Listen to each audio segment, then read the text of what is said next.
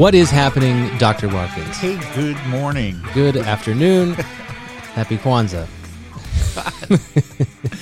Okay, happy Kwanzaa. Uh, what's happening, my friend? What a day! What a what a you know. There's so much in the world that's going on, and it's, we seem so far away from it. We are, but uh, this whole thing in Really, I hadn't heard anything. What's going on? wow. what do you watch? It Sesame Street. yes. No, Bluey. Oh, Bluey. Yeah, well, I mean, you know, the, Russia has invaded Ukraine, and uh, you know, I mean, I think that I'm happy that it's uh, President Biden and not uh, not the former administration or any part of that former. Let's get into that for a second because, I mean, this guy, Trump, you're referring to, Uh-huh. he won't really go away as far as media presence, even though he was, uh, they were, you know, attempted to cancel him from Twitter. Uh, and every other social media platform, the news, True. the news outlets refuse to cover him. Yeah, what's this new media thing? True. Oh, crap. True lies. Yeah, True Lies. That's what they should. That's call what he it. should have called it. He's got a new a new Twitter like platform, but but they've had to postpone the opening twice because there's nobody involved with that that knows how to run. I I can't follow that. I right, like a year ago, he launched it and then Took it back. took it back, and then he launched another one. Took it back. I thought he, I thought it was up and running. It's not running. How did, how is this thing worth any money? Aren't they saying it's already worth billions of dollars? Well, I mean, you know, in I mean, it's over capitalized. You know, it's they're they're overstating. The problem is there's nobody. I mean, apparently, maybe people from Rumble, that platform, are involved in some way, because nobody that's officially, um, i i you know, officially associated with it, um, is is uh, doesn't knows anything about it. What what are they just it. buying stock in the company? Yeah, it's it's you know I guess because they think it's gonna because it's associated with Trump, they think there's going to be some, but it could you know it could easily fail. So these kind of things are not. That's easy. kind of brilliant though, because Is you could, well, if you're just looking to make money, you buy stock in this True Lies media platform, and then you're worth all kinds of money, and then you sell it. Um, maybe I mean I think Better than crypto at this point. I think how's crypto doing? By Terrible. the way, is it? Um, well, um, everything. You know, I see Bitcoin Ether's uh, down six percent or something, down one hundred say. Um, it's uh, you know they point out that all these things were down, went down before they went back up. yeah, they're, everything's down. Yeah. So, well, uh, we were on the brink of World War Three. so, I mean, uh, I think that. Uh, what do you think would have happened? This was your you know Yeah. your opening comment. Yeah. But what do you think? I don't would- see how would- it can't be when when there's a war in Europe starting. I know, morning. but what do you think would be different if Trump was in office versus Sleepy Joe? Well, um, I mean, he was he was actively trying to dismantle NATO um, uh, to help out his friend Putin.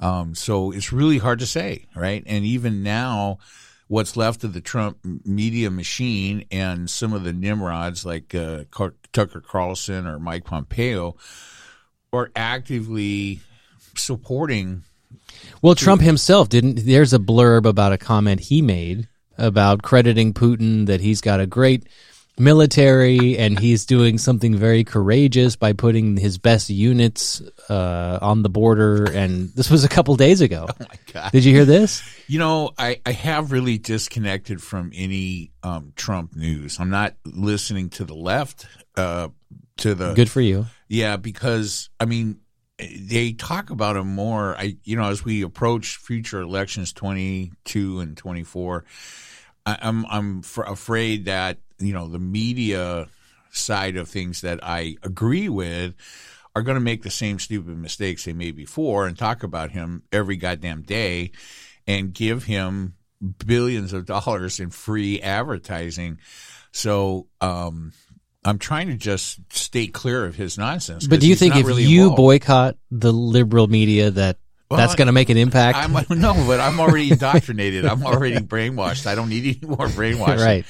So, um, so I'm a little, little out of what he's saying. I, I have been watching this um, international situation. And trust me, I, I don't really listen to Biden when he makes speeches and stuff. You can't. Right? It's intolerable. So- you just have to go read it later. I gave you that one. That's a that's a present from me to you. Um, but you know, because I consider this pretty damn important, I've been listening, and I'm just grateful that we have actual diplomats, statesmen, people that know what the hell they're doing, and not a bunch of fools uh, running the show. And I, who knows what could have happened? I mean, at any moment. Um, every day was a crisis. Every day for four years was a crisis, right? An actual crisis or something Trump created? Well, Trump created crisis 99% of the time. I mean, along the way, there were a couple of crises. Like you don't mean, you know, where's my McDonald's crisis? You mean no, that's his crisis. I don't think there are enough of them in that part of Florida. Um, boy, I, you know, on a different, kind of a different subject, it, and maybe this is because of what I'm not watching on television, but it surely seems like he's fading more and more from the central thing here. I mean, other other people are more in the limelight. Tucker Carlson, no, the idiot from Texas, Cruz. Um, I mean, other names. That's because effectively Trump has already been canceled, you know, literally and figuratively. Right. He's he's he was removed from office by the voters, an, an official, Yep. free and fair election, of course. I don't think anybody wants him back. And he's and he's off Twitter, and his two own social media platforms have failed to launch. So he's effectively been canceled. Yeah. But you know now that's the the uh, liberal left's attempt to cancel you know Tucker and Cruz and everybody else because they still have a voice. So that's the machine that you see before you. Well, they're gonna cancel those guys. Of course, they don't stop it. until they get their way. They're hungry for power You in know, a I different think- way. I think it's free enterprise. I think that um, the more you know, you've said this a million times, and I, I, I am giving it the credit I think it's due. Better to hear these nutbags and you know the the the drivel that that Tucker Carlson puts out or Mike Pompeo. Better not to censor it and, and hear it and judge it for what it is. Yeah.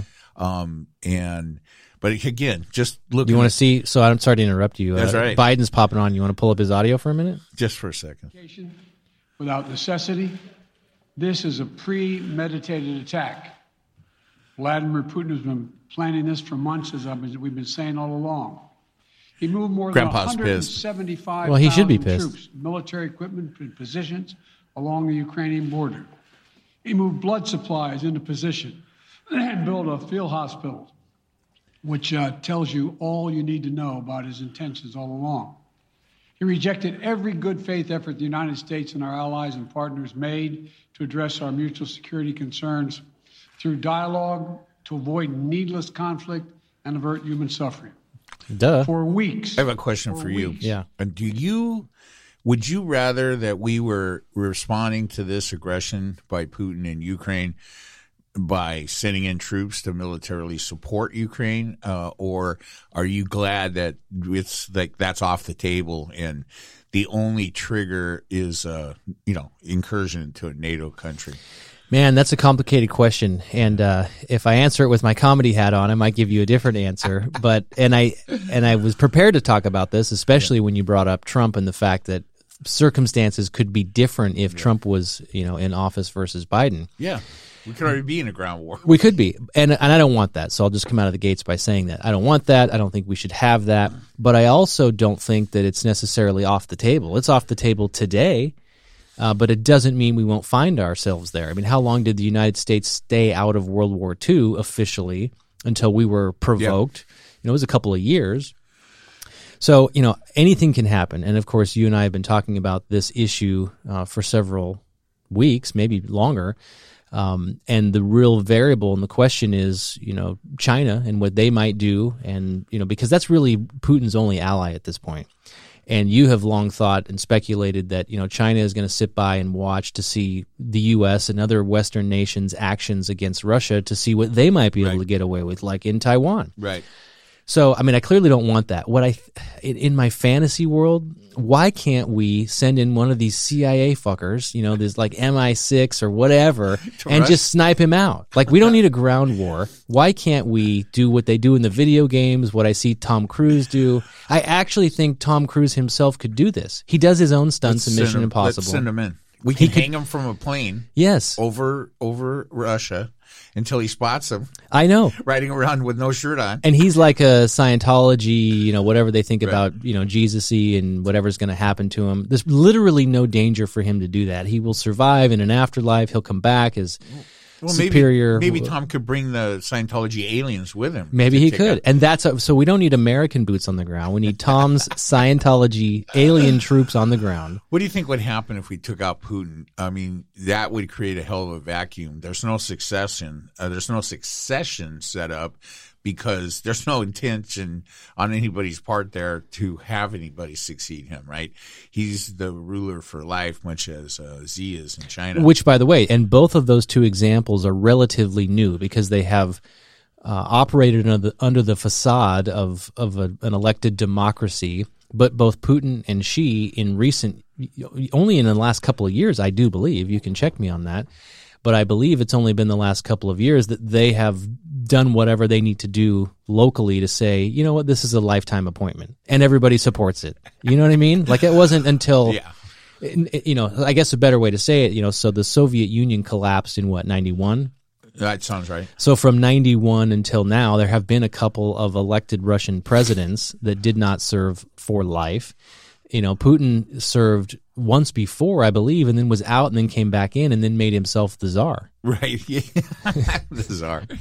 Yeah, I I I think Xi has much more powerful protected position than Putin does. I mean, Putin is the the head of this state because he's the head of the crime family, right? Every all every oligarch or the wealth of every oligarch in, connected with Russia leads directly to Putin, and they all owe whatever they have to him, and none of them can operate independently of him. But unlike the people in China, the the the, the indoctrination is a little different. I mean, there there is there remains a chance that the people of Russia uh, and the Eastern Bloc countries, you know, may not.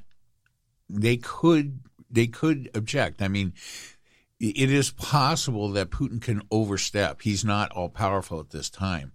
Um, if he and and you know, are the people of Russia going to rise up and protest a little bit? Maybe they're going to get their asses handed to them. Yeah, what can they do? for that? Right. But um, but they could still do it, and he can overstep. So if he goes into Ukraine and slaughters people for no apparent That's reason, that's a ma- I hate to say it, it's got to be just a matter of days before that happens. Well, I mean, people are going to get slaughtered, but I think it depends how. There's 44 million people in Ukraine, so I mean, he can kill a lot of people before it becomes a a, a genocide. But all it, it doesn't really even have to become that. It has to just appear to have that appearance. So he's pretty shrewd, right? I'm not a I'm not a Putin fan. I'm not a fanboy like all these other fuckwads in the. In, But but I have to say I love the gamesmanship here because Putin he has maintained this you know stone cold face uh, and you know he's been saying I'm not going to do this. Of course, why would we do this? And then what does he do? He says, uh, well, there's uh, what is he Ru- Russian separatist Yeah. groups within Ukraine. And we, uh, you know, so th- they're sovereign, and we need to go protect those Yeah, people. and there's he's claiming Ukraine has been committing genocide against Russian-born Yes. Ukrainians in the Donbass, that that eastern region, uh, with with a couple of separatist areas that he has now declared, you know, claim uh, declared that they're sovereign nations. I don't remember the two names of Right. it. But, um, I mean, you know, but the and I also they're- like killed anybody, right? It's, it's just Right. so ridiculous. But I also like this, you know, strategy from the Biden perspective. And I try to point out, yeah, I always try to be honest and point out where I think the Biden administration or Democrats in general should get credit. and I don't have too many examples of these because, of course, Democrats' solutions to solving problems are terrible. so what what are you going to give Biden credit for? Well, I'm going to give him credit for in the last several weeks, he kind of has been releasing information essentially talking about Putin's plan. Yeah, saying all along what he was going to do before he did it. Yeah. And I thought, you know, at the time you're like, okay, well, is, what is this? But but as you start to see it unfold, it was his way of of trying to get out in front of the Russian propaganda so that, you know, Putin couldn't use that as his reason or or justification for invading Ukraine. Yeah, and I, as recently as on the way here, I heard commentary that that that is turning out to have been a good plan. I think so. The openness, I hate to use the term, but the transparency exhibited by the U.S. government in relation to releasing intelligence, which is the opposite of what we've done for 200 years. well, and especially for the prior four years. I mean, the there was no foreign policy or intelligence um, unless it was some quack jack from uh, who knows where coming out of you know some conspiracy theory. So I mean, they're actually working with intelligence. They you know, probably we are as strong with NATO now as as we have been in the last seventy years. So, did you hear this? The, the other thing I heard going back, I don't know what how long ago, but it's maybe at the end of Bush and certainly all through Obama. But I, I heard I've been reading that we, the U.S., has have made prior commitments to Ukraine in, in the past, so over that period of time, about certain protections, not just providing arms, but but certain protections that we would guarantee them to protect their sovereignty. And so you bring up the point. I mean, are we going to have a ground war? But and nobody wants that. But uh, what commitments have we made? Well, the way I understand it, the, the, the commitment that you're referring to is that there came a time after the fall of the Soviet Union and when many of these uh, Soviet bloc countries declared their independence and broke away, break away from the Soviet Union, such as as uh, Ukraine, and they had tons of nuclear weapons in Ukraine. That's right. And they and they agreed to Give them give them away. right, give In- them back. in, in with exchange. ours, yeah, and we assured them that hey, you won't need these nuclear weapons to ensure your your Safety. independence from Russia. So, um, what do you make of that? well, I mean, it, you know, here's how it works with NATO: until you're in, you're not in. and, and Then why would we have made that assurance? well, I think that our plan was to bring them in. Well, we didn't do that. Well, that's this is one of the this is one of the what's the what's the right word? One of the one of the things about U.S. government that can be baffling, I think, to the outside to the rest of the world. Right? There's You mean we make commitments that we well, don't keep? I mean, the the possibility is, I mean, we're pretty good about, unless you're Indian, I guess we're pretty good about keeping treaties and things like that. But uh, American, Native, Native American, I mean, um, uh, but if you're, uh, I think that our plan was to bring bring them into NATO, and and I think that when those when those promises regarding nuclear weapons were made, I think there was an overriding desire to get all the nuclear weapons that the Soviet Union had distributed around the Soviet bloc somewhere. It better all back into Russia than scattered around where rebel separatist factions can get a hold of them and blow everybody the fuck up with them, right? Right. So, so I think the the pri- the overriding priority was to get those those things gathered up and under control. And then uh, I think that the the desire at that time was to bring Ukraine into the into NATO, and I think they wish they were in there now. It's only been eight years, right? That there was a prior to that, and when all that was going on, it wasn't Zelensky and the and the uh, uh, the current government, right? It was a puppet regime from Russia, and they were the, the people rose up, and there was a coup, and they threw them out, and the Zelensky government is the result, and and I think that's the main reason that Putin gives a shit about Ukraine.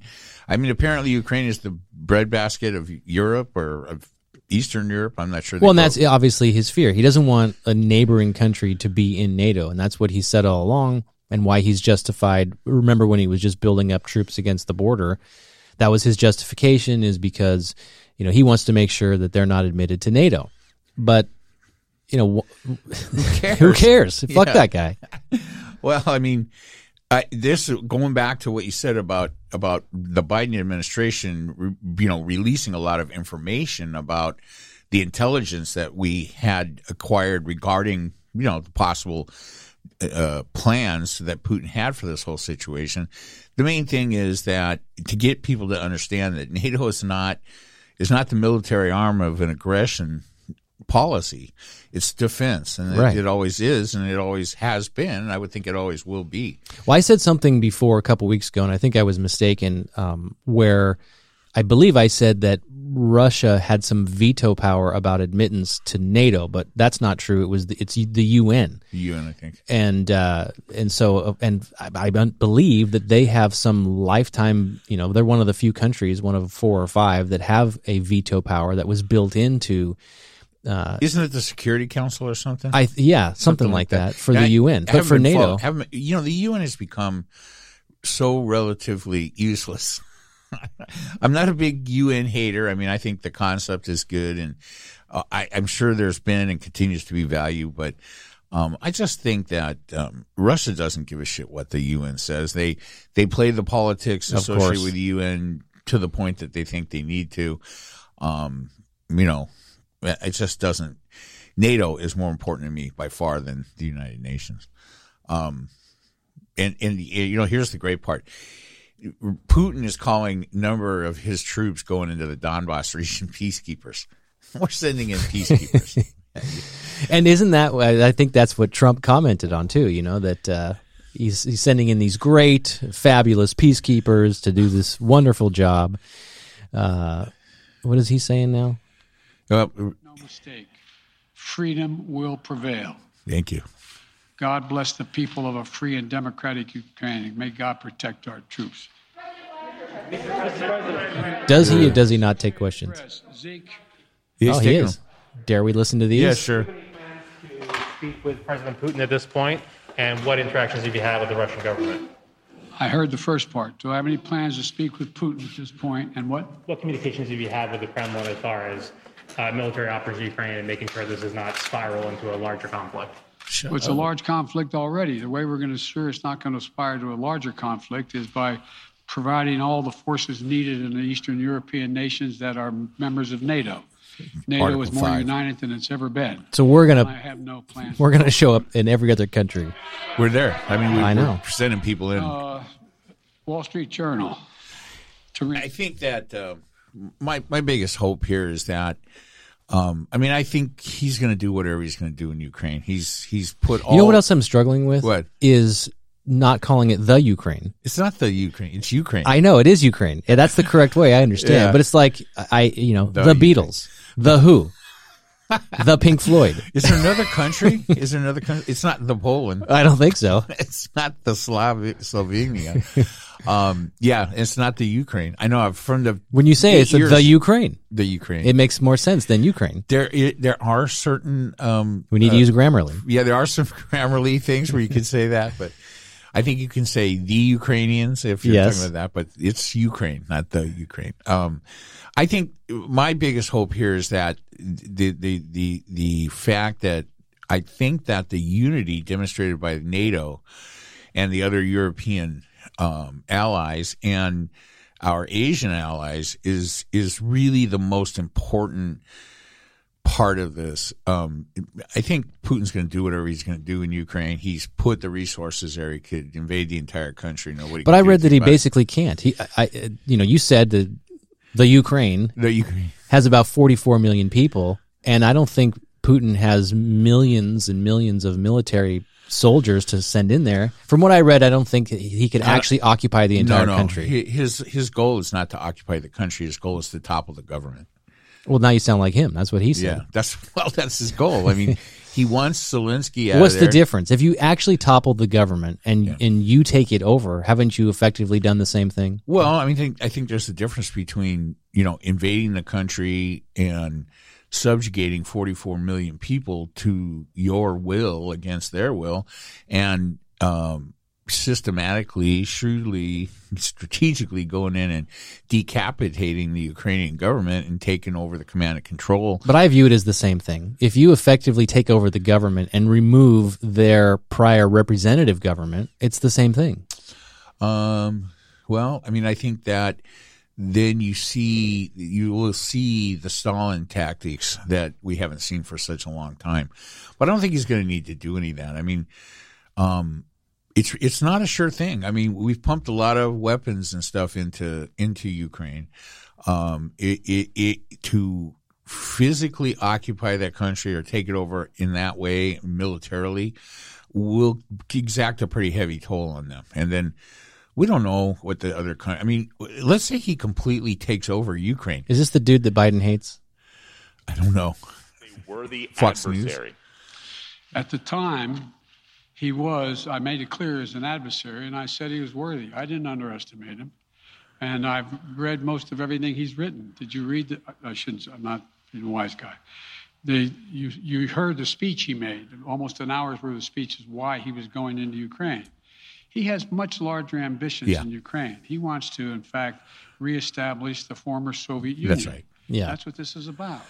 And I think that his uh, his ambitions uh, are are completely contrary to the place where the rest of the world has arrived. That's it, buddy. Shut up. A wise guy. yeah, I know. Is this a is that guy a Fox? I think it's? Fox. Yeah, that's why I pulled him up because they they have a uh, a history. These two. Do Yeah. I like to take that mask off and punch him in the nose. At least he's wearing it. That other broad took her mask off. Did she? Listen, COVID is over. Here, it's it's over in Orange County, right? Am I yeah, right? it's over everywhere. It's been Is over it? since 2020. Is it? I've been going. I am going back now. I have gone back, not to switch gears here completely, but I have. Uh, I am now going into Orange County business establishments. That if they put a sign up that says "Please wear masks," You'll turn around. I no, I'll wear the mask. I, I want the Mexican food or whatever I'm going in for. But uh, they're all down. I haven't run into a place this week that had a. Man, I went to People are over yesterday. I think so. I mean, I think so. I think that um, um, L.A. is making a fool of themselves, and what a surprise that is, right? Hey, guess what? Have you seen who's running for mayor? Mayor Yoga Pants is going to. Was he going to be the ambassador to No, he was. Pakistan or someplace? Yeah, but he turned that down. he did. Uh, Unless the offer's back on the table. Oh, I didn't know that. Yeah. I thought he And was- he should have taken that job. Where was it? Was it? I think it was what? something Stan. it was it was it was a stand for sure. you sure. Pakistan. it was you fuckistan. Yes. it, it was one of the fuckistans for sure. Oh my god. anyway, there's a couple of uh there's a couple of or at least one billionaire now running that you know he's not going to Yeah, take any money yeah. from anybody. Caruso or something. He's uh, uh He's a real estate guy, I think. yeah, and he's gonna. Here's what I'm gonna tell you. In L.A., whoever whoever claims, whoever makes the biggest claims about solving hol- homelessness in L.A. is gonna win. Doesn't mean they're gonna fix it. This is for mayor, you're saying. this is for mayor. I think that the, the there's a single issue uh, on the minds Now, of voters yeah. in L.A. and it's homelessness. I mean, you know, I don't know how much you see of it, and I don't go downtown L.A. for any reason anymore. And um, yeah, I don't either. yeah, so uh, uh, unless I'm going there for some, in, you know, to get somewhere else for some intensely personal uh, entertainment purpose or something, I'm not going.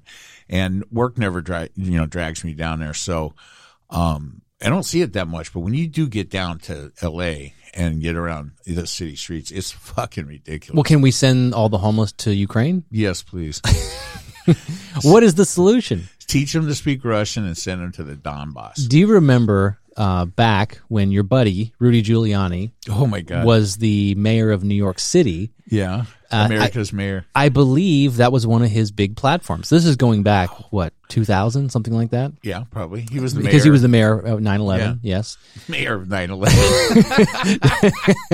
Here's my legacy. I'm the mayor. Everybody has a nickname. You, you know, Mayor Yoga Pants, Mayor 9/11. That's a good one. That's what we should have been calling him. Is he in jail yet? I'm not sure he's sweating somewhere.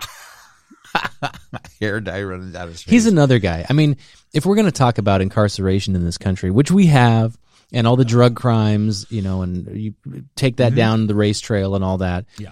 Do we really need to throw a guy like Rudy Giuliani in jail? He's 79 or whatever he is. He's it's going to cost me more to incarcerate him, Right. Than to just forget him. just his him. medication alone. I mean, you got to support these just guys. his hair dye. You know, you know how hard it is to get hair dye in prison. I mean, go back all the way to one of our very famous podcasts, Freedom, Freedom, Freedom, Death. Which I refer to frequently. I do too. Yeah. I mean, the fans love that. Yeah, you do. and it's it's something that I think is very important to my uh, political platform. But go back to I'm being serious now. Yeah. Uh, one of Giuliani's uh, platforms at the time was homelessness, and I think he got a lot of credit f- uh, from people in New York City about how he quote unquote cleaned up the homelessness. I don't know what the hell he did. I don't know if he you know put him in the backs of vans and took him to New Jersey. I would assume it's worse that it's that it's always been worse in New York than L.A. Um, the homelessness stuff, but I mean this thing in L.A. where they make they take these black truck tarps and blue truck tarps and make these huge Cities. things, yeah, on the sidewalk. I mean, I I don't I don't remember seeing any pictures of that in New York or anything like that, and we're not seeing it enough. Uh, because it's you see it on But TV. what do you do with it? Very dis- what do you do with it? You grow a pair of balls and you get these fucking people off the street. I don't care. You know, you know how many, you know how many closed down malls, how many abandoned buildings, how many things there are. I, I don't want people to be mistreated, and I don't want to. It, it, it's not that I don't have empathy. I kind of don't, but but um, for homeless people. But You're saying throw them in the empty shopping do malls? something. Get them off the motherfucking sidewalk. Well, that's interesting because you mentioned like little tent cities. So there are these massive cities in places like South Africa that I've personally seen, and you've seen them on TV, you know. And if Yeah, you've ever I- seen the movie District Nine, Yeah, right, that's exactly what it is. Yeah. These shanty towns, Yeah. but and they, in Brazil, it's called the favela, yeah, right? They're all over the world. But but even these, like the ones that I have seen in South mm-hmm. Africa, they erect almost a city like area and they are running they're they're getting power from the electrical line from the power poles. I mean, it's not safe and certainly not legal, but they're running power, they're you know using tires and sheet metal and Yeah. things to build cities. And there are people who live in those areas that have jobs and go to work. And it's and it's still live in these shanty yeah, and it's and it's sad and disgusting to see. Don't get me wrong, but that's that's uh, different than people living in you know doorsteps of commercial buildings. I, you know, was driving home uh, on the 91, and on the westbound side of the freeway, there was a sig alert because there was some kind of big accident. Lots of uh, emergency response for fire trucks, cops, and stuff like that. So as I look at as I'm passing by that and looking and going, God, glad I'm I'm on this side. And then I look forward and there's a bunch of black smoke coming up ahead. And so there's a little bit of a turn there. And this is just before the 91 or the 55. And there's a huge scrap. See, we say the in front of the freeways here. The we can't say the Ukraine, but we can say the five, the fifty-five. That's a California thing. yeah, you it's know. a is it? They're Yeah. California. the California. They don't say that in Well, the North Carolina or the South Carolina. they say or the, Cal- Texas. the California lifestyle. That's true. So there's a huge scrap salvage recycling plant right off the freeway that runs quite a ways. And there's a street between the freeway and this plant that often has a lot of homeless people uh, living in vehicles and shit. And, and it's hard to tell who's there to get rid of trash and who's living in their trash, right? So there have been several, and particularly one pretty large uh, mobile home, RV kind of thing. So as I drove past it, fully engulfed in fire. I mean, just no, no, no, And they didn't trace the matches back to no. you. Please, yeah, that's my solution. Burn them out. But oh my god, it was a huge fire, and um, no, no, uh, no fire department anything there yet because they're tied up to three blocks down the freeway on this other thing. So I mean, the homelessness is just really. I, th- I think that um, easy now.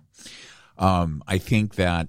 Uh, Whoever gets a hand, we're not really handling it that good in Well, Orange wh- County. or we- why why has it gotten so much worse? And it has in the last just couple years. There's dumping. I mean, there a big part of it is um, um, it's an insurance scam on on rehab things around the country. So a lot of people come out of situations when they hit homelessness, they still have some kind of coverage or or or there's some kind of state coverage or something that gets them into drug or rehabilitation programs, typically six months uh, programs, and they get them in and sometimes these are state or city sponsored things, and they get them in, they get them off the street, and try to get them treatment. And then uh, when their six months runs out, they they turn them loose. And so if they send them to a California facility, they turn them loose in California. Or if they send them from you know Kentucky to to Las Vegas facility, then who knows? They end up in Las Vegas or California. It, it, it, there's a lot of dumping. And What do you think, uh, or have you read anything about the, homelessness? Is it more drug related? Is it uh, you know mental issues? Is, I mean, I know it's both, Yeah. but what's what's the driving factor? It- uh, the way I've heard it, in, in and with my limited interaction with homeless people around our office facility, when there's there's forty thousand homeless people in Orange County alone, that's nothing to do with L.A. And when there are freeways and freeway overpasses and commercial areas, you're going to have this. But my limited interaction, I break them down into three parts. There are some legitimate people that have fallen through the safety net and are homeless, and they got families or whatever. Uh, then there are there are criminals, right? There are people that are pr- pre, you know pr- uh, predators of the other homeless people. They're criminals. They're selling drugs, or they're extorting people, or they're providing protection, or whatever the hell. They're just doing. capitalists. Yeah, yeah. That's I jump Homeless on, capitalism. I jump, on, I jump on trying to get them under that banner, and then there are are the mentally ill, and um, you know, California. This goes way back to the seventies or something. We killed all the mental health. There are no state sponsored mental health facilities in California, so you're either on the street or you're in jail, and and, and neither of those places. Like at the psych ward is what you're saying, where people Well- would actually live in a, you know, in yeah, a there are no mental institutions to speak of, right? They're they're they're. like an actual medical facility, like Michael Myers, you know that guy from Halloween. you know, I've He- never watched those movies. No?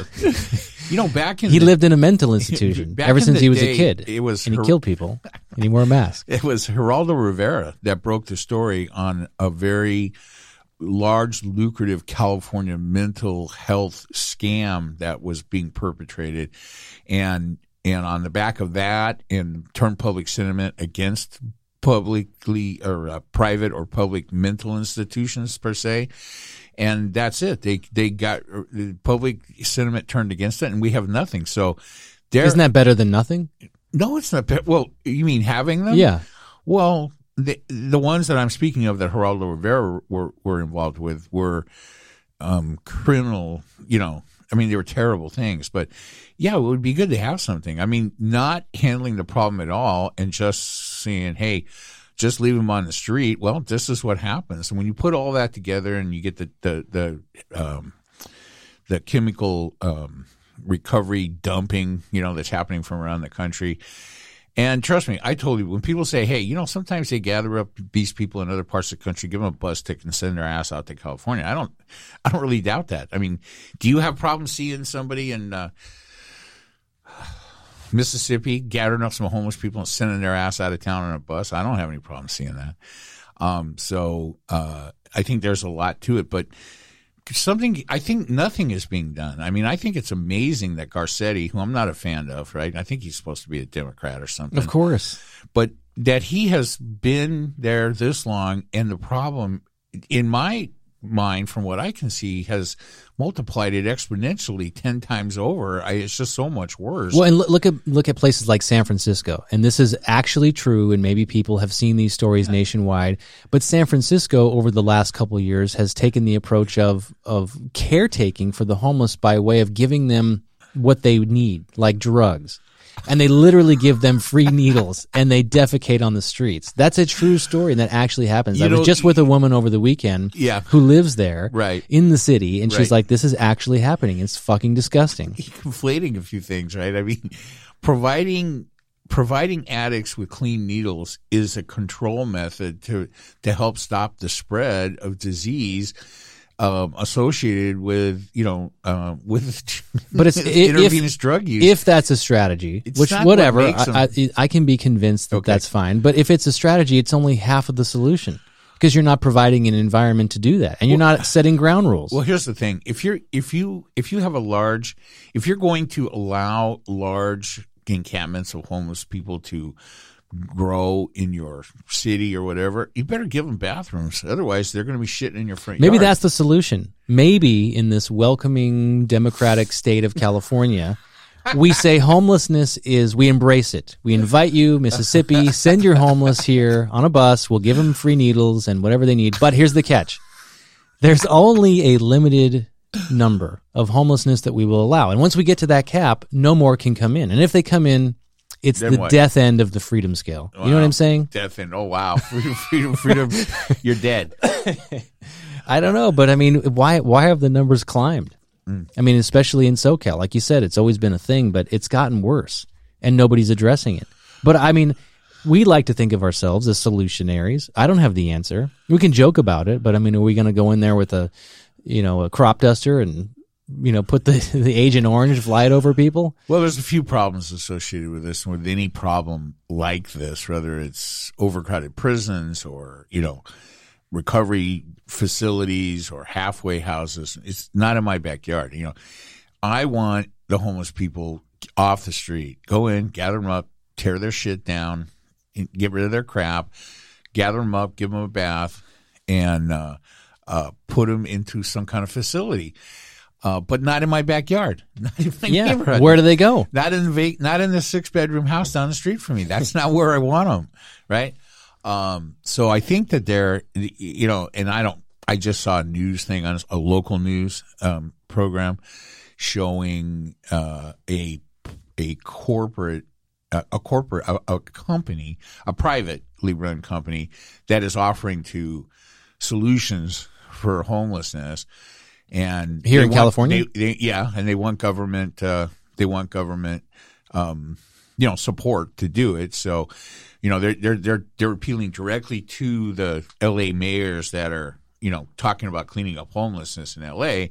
And they're saying, hey, here's our plan. We'll take these abandoned shopping malls and we'll rehab them and turn them into you know temporary living centers, transitional facilities for the homeless. Blah blah blah blah blah.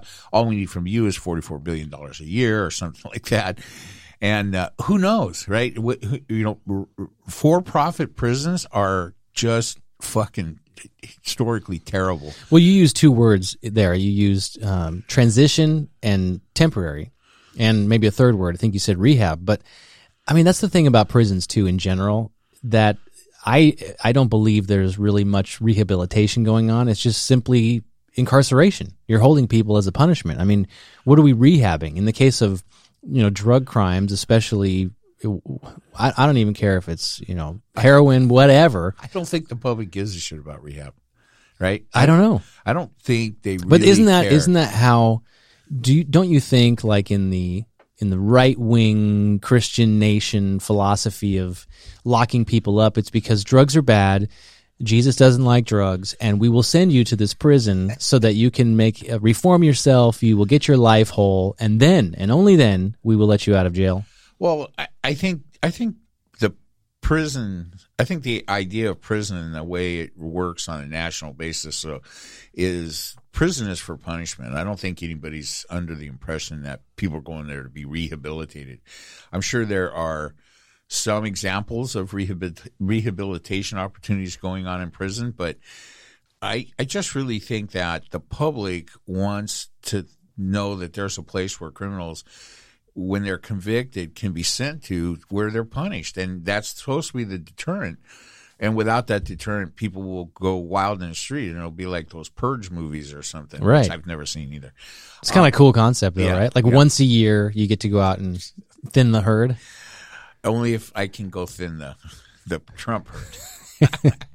They have all the guns. Yeah yeah um if Democrats knew, if we had a thing called the purge in this society, uh, do you think Democrats would be anti-gun?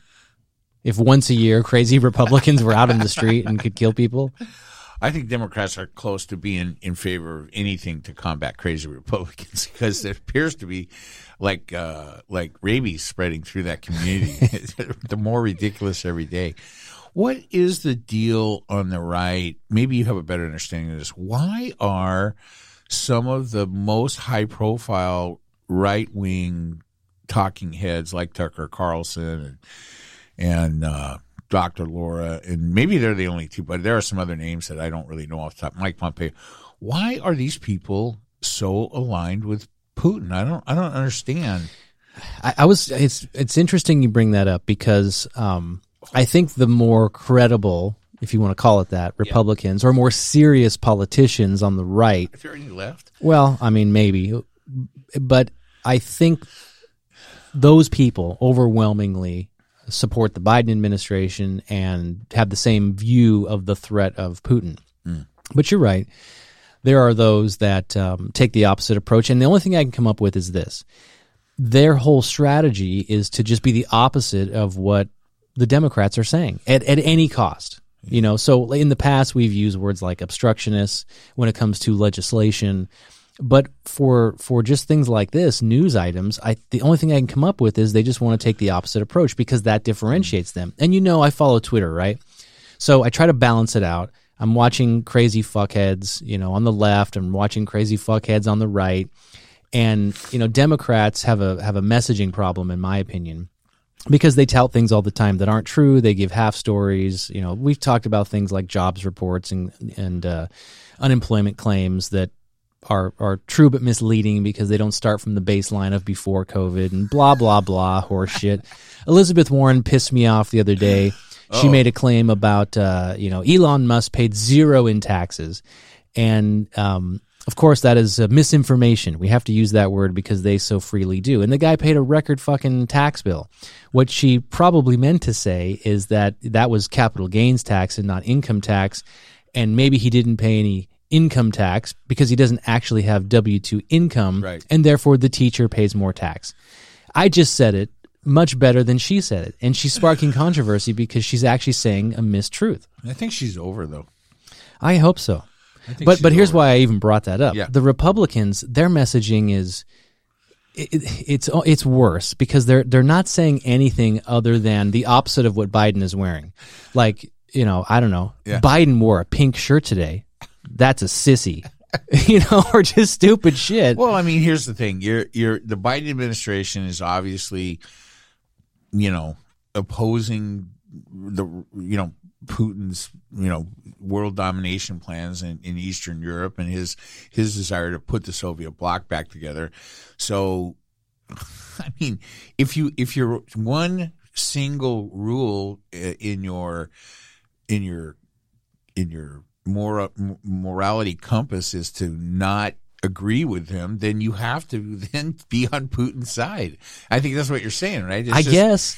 so. Um, But you even go, you go back to like Trump and and um, in the beginning when he would say things like, "I'd be willing to take a meeting with Putin," or "I'd be willing to take a meeting with uh, who's a little fatty in North Korea, uh, yeah, Kim Jong Un. Kim Jong Un." To me, on the surface, whenever the world leader of the United States, who effectively is the world leader, uh, what do they call him? Uh, The world leader. the leader of the free world. That's what I'm looking for. Whoever the sitting U.S. president is, if the statement generally is, "Hey, I'll I'll talk to other world leaders," I don't think that's a bad position because I'm a fan of communication. We solve problems and we get places by communicating. Clearly, we're past that, and we've been past that for a long time With? with Russia oh, with Russia. and with North Korea. And of course, you can call into question the content of those meetings as as years passed and Trump had several meetings with Putin.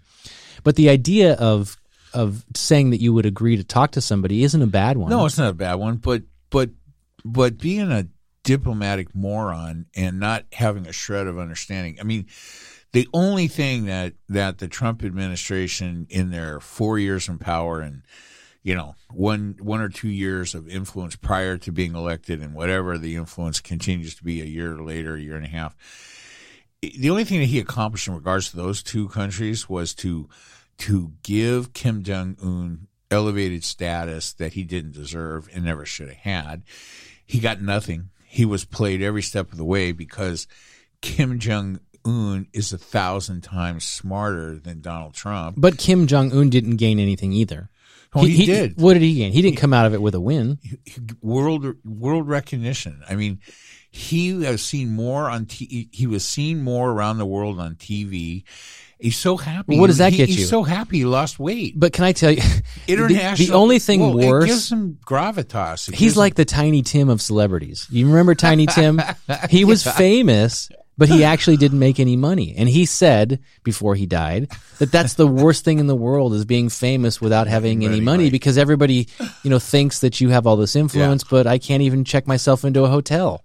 And little fatty, he's famous, but he didn't really his country's not better off. No, but but but he was able to show that side of the world, and we, we you know, all Trump did was play into his hands. He, He's like the homeless of world leaders. yeah, and and, he, and Trump did the same thing for Putin. I mean, Putin's Putin's sphere of influence has increased exponentially. I would agree with that. during during. I would agree with Yeah. that. And I think, you know, Trump whether he did it intentionally or not, um, he did it because he's clueless.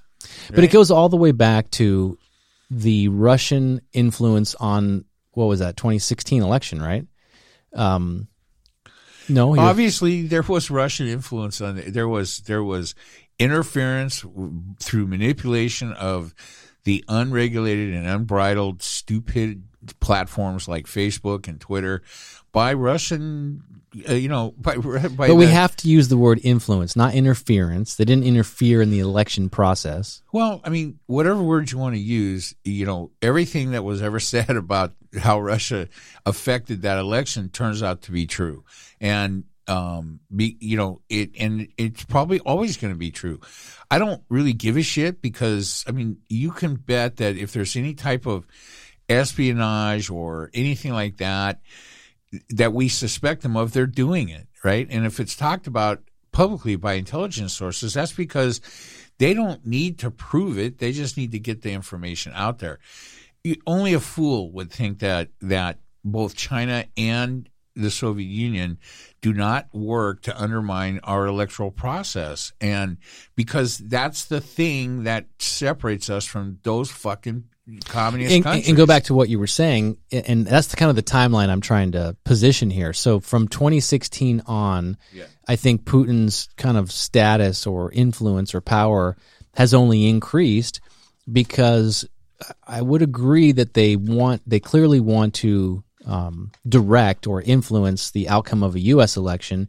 And I have said uh, in 2016 in particular that, of course, Putin's choice for president was Trump clearly over Hillary. So that was the that was his desired outcome, I believe, and yeah. he got that. Yeah. And ever since then, they've so whether or not on the Russian side they're claiming a Facebook victory, I don't know, but they but the ultimate victory is they got their outcome. Well, they have a place called the Internet Research Center, which is you know a large uh, cyber uh, espionage facility, right? And uh, so I don't know what the people that you know downplay Russian interference in U.S. elections think that's all about or what it's for. They're not manufacturing fake coupons for you know. Uh, skin cream or something there they're they're they're trying to actively undermine you know electoral politics in in western countries not just the United States i mean they they've done this in every western democracy there is and can we stop it is it the end of democracy we need to acknowledge it right and stop fucking around and and that's the same effect that that they're having here with this open dialogue with with people about what his intentions are. You know, you tell everybody what his intentions are, and then he then you step back because you don't can't you don't want to have World War Three, so you want to uh, let him prove that the, everything they've been saying is right. They said that as soon as the Olympics were over, they were going in, and he's just living up. They even it. said it could happen before they were over. Well, I think the, the, the, the strong money was on that it wouldn't because that would have been that would have pissed off China, right? They did not want a major communist country co- conflagration in Europe that takes the entire focus of every news channel in the world off the Olympics. Well, I, and I have an announcement to make. I, I, I want to give you um, notification that I am coming over on your side. I'm giving you a win, and I want to I want to agree with something you said. That's that's a big item, and that is I have now come on board with the idea that we should fully cancel the Olympics Okay. forever. Did I say that? oh my God. Okay. Which one? All both of them? All of them. Summer, winter, 2024, 20. Well, I'm going to tell 58. You, I'm going to tell you something in all seriousness. You you opened that door, so I'm going to walk through it. I watched a fair amount of Olympics this year. Um, some of the Winter Olympics, because they're not team sports, which I don't really care about. I watch because there's in every toboggan race, in every Is there an Olympian that lives in you? in every no, God, none, none of that shit. In every monobob, in every uh, in every downhill ski, giant slalom, there's drama, and um, so much of the shit on television is trash and and not worth it. And the stuff that is worth it, it takes too long between seasons to keep fresh material coming in. So I watched it, but all the while that I watched it, I hated myself for it. Why? Well, because you know, while we all looked at the farce that was the Chinese Olympics with the empty stadiums and the the the very modern, you know, Olympic graphics and all of the bullshit, right? they're they're committing genocide in the Uyghur sector. They've killed millions. and we don't give a fuck, and that's wrong. We should not be. We should have boycotted the Olympics. Weren't we asked to? Or that was a that was a topic. We did not send diplomats, Diplomats, yeah. but we should have. We should have pulled out of the Olympics completely in in protest of that. We should not be in a and then providing two weeks of straight Chinese propaganda, right? While they are in the process. I mean, when you look back on this, here's what you're going to see: the United States and all of their sheeple, right, watch the Olympics and bought the products and let you know. What's the word? Uh, capitalism roll on, right, at the expense of a million or 10 million Uyghurs. That's because sports is huge in this country.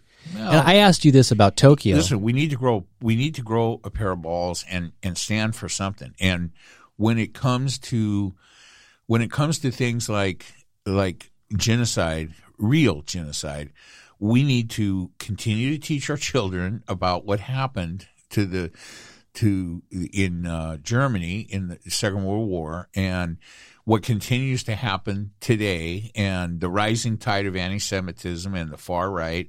And we need to not support full-blown communist countries that are participating in in that kind of genocide right i mean there's no difference between the jews and the uyghurs it's just that they're just different than the rest of the chinese so if you were the president instead of a doctor, would Yeah. would you, with the stroke of a pen, uh, done something that said the U.S. could not participate in the Olympics in China? we we should have boycotted it Well, I we should, we should never have sent anybody or put any television in there or done anything to to broadcast the Chinese. Is there anything? Olympics. So I asked. You I was going to set this up. I asked you this back in Tokyo, uh, Summer Olympics. Remember, it was COVID, and I remember asking you: Is there anything the U.S. could do to to basically prevent the athletes from participating? C- can the U.S. government, can the U.S. Olympic Committee do something that says we cannot participate? Yeah, they could just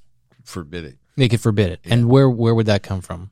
Oh, I don't know. The- I'm not sure. like but- the executive i mean that's i don't know i'm asking because i don't know so to your point about china boycotting it would be a voluntary thing but i'm wondering Mm. from a you know from a level of government can could the government actually have said we will not allow this to happen I think so. I think so. I mean, we boycotted the Russian Olympics, the Soviet Olympics, right? We didn't send people. We didn't. We didn't go. We forbid any. We we forbid anybody from going to participate. Um, that was a full on boycott. do you think we are more And we and I don't even remember what it was about. It, it, it surely wasn't genocide. do you think Right. it's because biden is afraid of china or are we more afraid of china than we are of russia Well, I mean, I think you you better be way more afraid of China than Russia. I mean, um, China is way more dangerous. Putin is going to be dangerous as long as he's alive and in power. So, and so not by he- when either one of those things change, e- e- everything's up for grabs. But in China, Xi, I mean, as soon as he's gone, there's another Xi to take his place, right? It- i literally i think baby g right Baby G. I don't know. but what but if we guess- didn't send athletes to uh, to uh, to China, yeah, is that a big fuck you that would have? Is I mean, is that what we were afraid of? well, I mean, I, I, the calculus for for that decision Because all the virtue is signalers, is complicated, right? I mean, we do not appear to have the stomach for any kind of confrontation with China. And here's the other problem: after the Trump time in office, we lost all the moral high ground we had on the world stage. I mean, it is just. I mean, after look, listen. temporarily or forever. well, Do we have For that? a while. Do we have that moral high ground back now? I don't. I mean, it's Because I have disagreed with that better. statement ever since you've made Right. it. Well, it's certainly better, um, and I, I mean, it's certainly better, but it will take time. I mean, he, the damage that that that, that group of jokers did to to the. The, the leadership position in the United States in, in on the world stage is almost uh, uncalculable. Yeah, but I have always disagreed with that statement. I I, I think there's a level of truth to that domestically, and the only reason I say that is not I have not done any type of analysis or anything, but I during that time have I, I've I have friends and colleagues in several countries, Uh-huh. different you know maybe half a dozen countries that I would always talk Well, about. most of those countries are South Africa. No, that is one of the countries, but uh, I got a guy in Spain, Right, various right. places, and um, they're and and these aren't people in politics either. But we would talk a lot about American politics because during that period they were all they were all more interested in U.S. politics they, than they had ever been before. Well, we don't want them interested in our politics. We we want them. No, of course we do. You're interested in it because it was a fucking train wreck. Well, it, they were interested in it because there was there was information. it was there was being shared. You could not get away from the news. So they would call me and say, "What the hell's going on with this? What's going on with that?" Every day, the guy with his finger on the nuclear button is a fucking lunatic, and you know says things like "covfefe" and you know he's he's Bigly.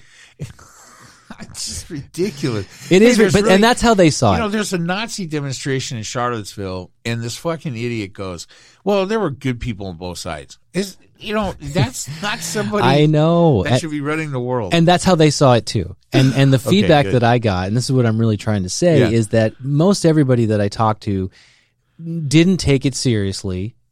Other than, of course, this guy was the U.S. president, but all, they were all just saying they were just waiting for this charade to end. It wasn't a matter of we take him seriously. Uh, his he's going to have this sphere of influence over the rest of the world. It was just a matter of tell us when this nightmare is over. yeah, I I, I don't think there was permanent damage done. Well, okay, I'm here to tell you. I, I As a global ambassador, I don't think there's. I, I mean, I think it can be fixed, and I think it's getting better. So, um, you know, my limited time outside of the country, uh, totaling a grand total of zero time, doesn't give me a whole lot of insight in that. I understand. You've never been to Mexico, I haven't been to Mexico. like Yeah. Cancun or something. Uh, I went to. I've been to Tijuana. I've been to San Martin Island. I've been to um, Ensenada a couple times, and I spent like three weeks in Cabo San Lucas. So that's my entire. That's I'm impressive. I know that's a ways back. Uh, the Tijuana trip was, uh, I got into a van with three or four of my friends. Um, we were pretty drunk and, and, uh, smoked some weed. And then we were going to go to the drag races in Orange County. Instead, you went to the drag We queens in well, Tijuana. we didn't really know where it was.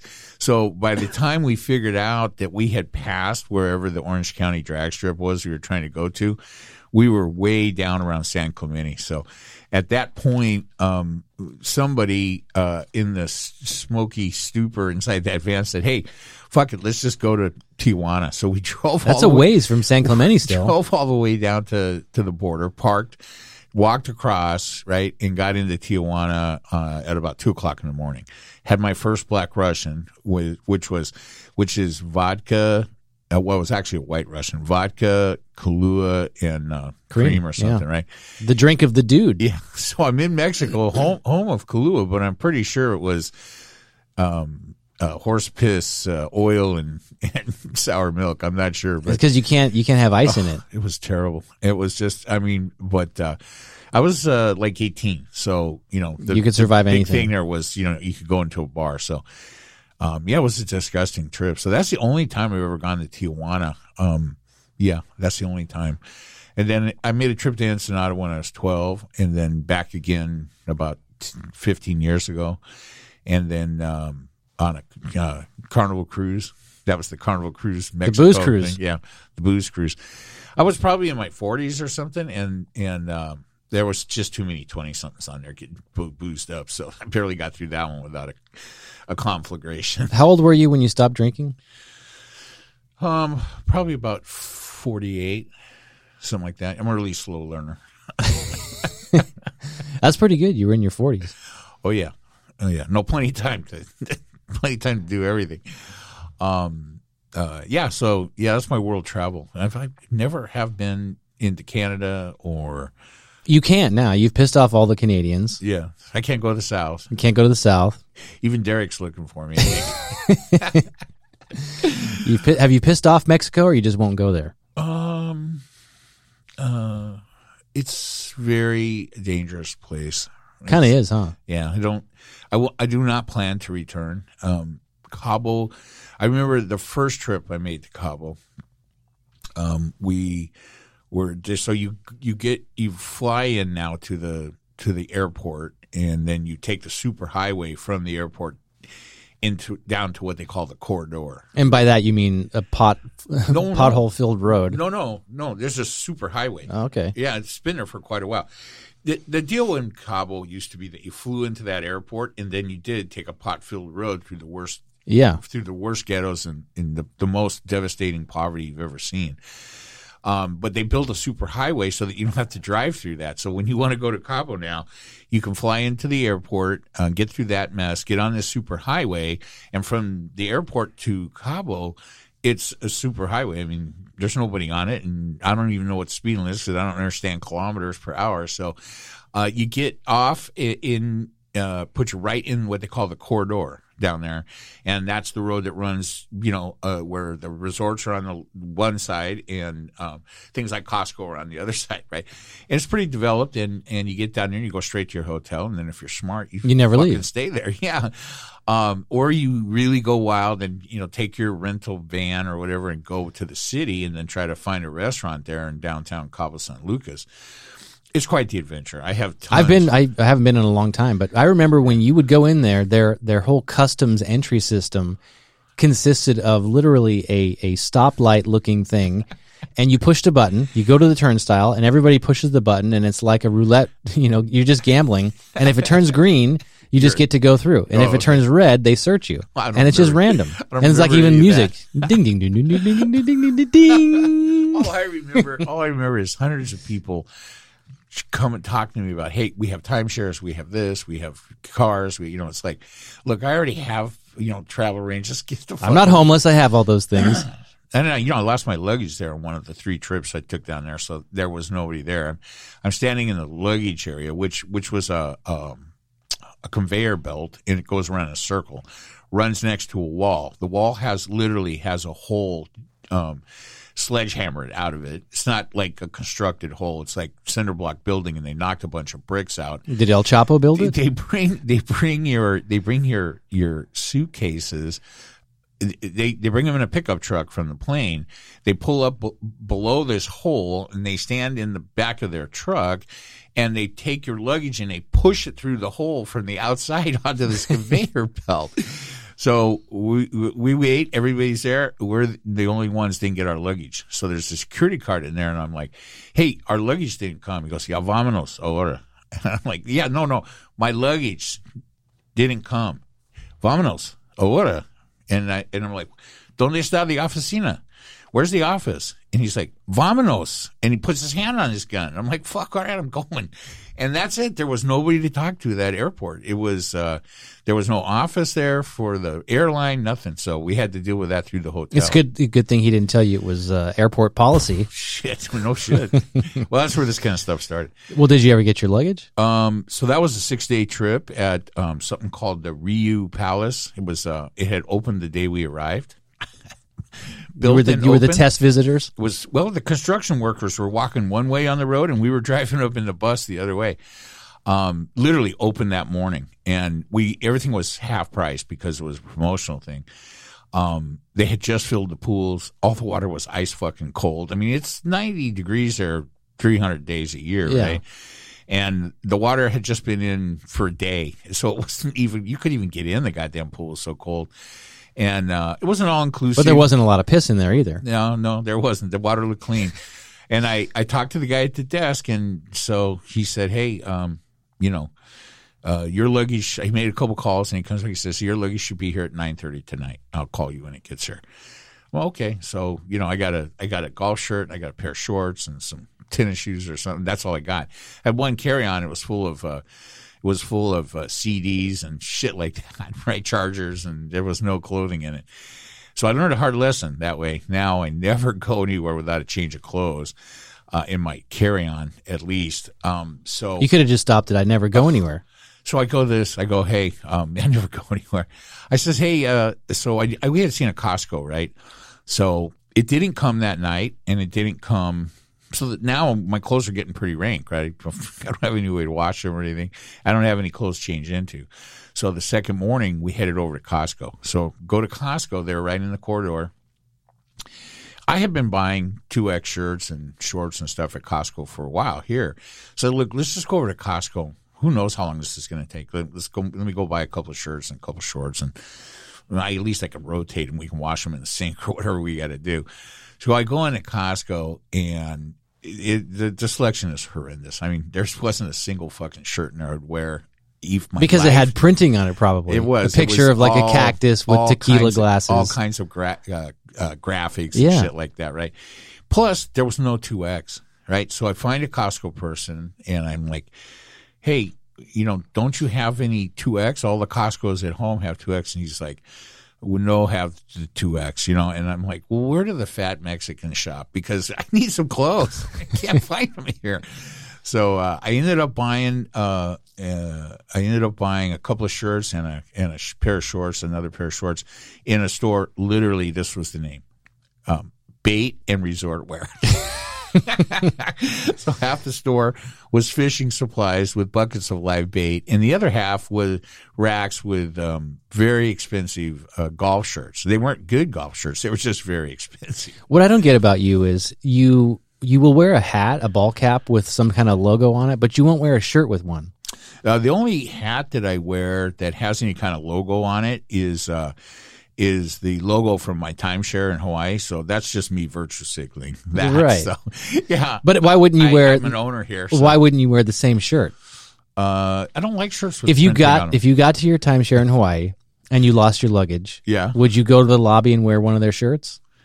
that had like the logo Yeah. from the resort on it or something. Well, if they had two X, I mean, I probably would. So, um, And it's not like I'm asking you to yeah, tuck it in or like anything. The, yeah, right. It's not like, and I don't really mind like if there's a little logo like on the chest or something, but when you've got writing at a slant or something going on, it's just not a good look. I mean, it doesn't have to be a slant. well, whatever.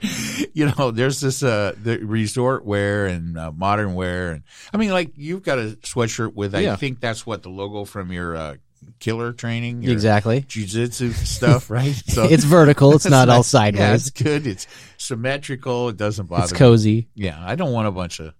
I don't want a bunch of. What did uh, uh, one of our suppliers came in and brought brought hats?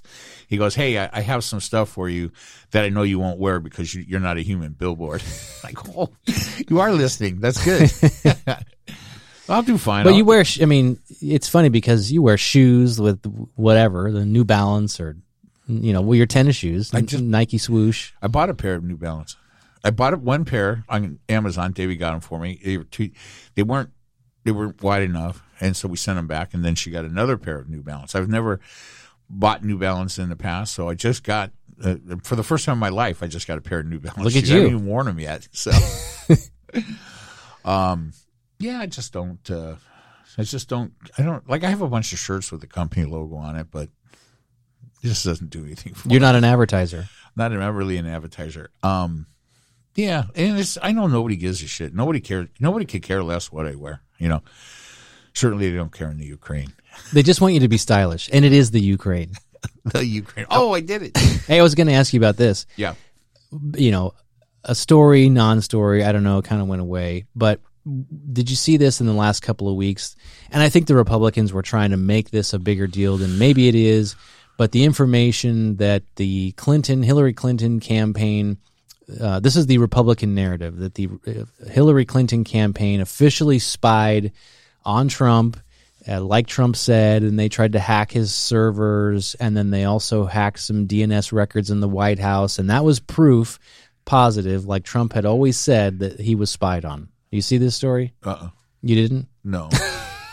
then it must be true.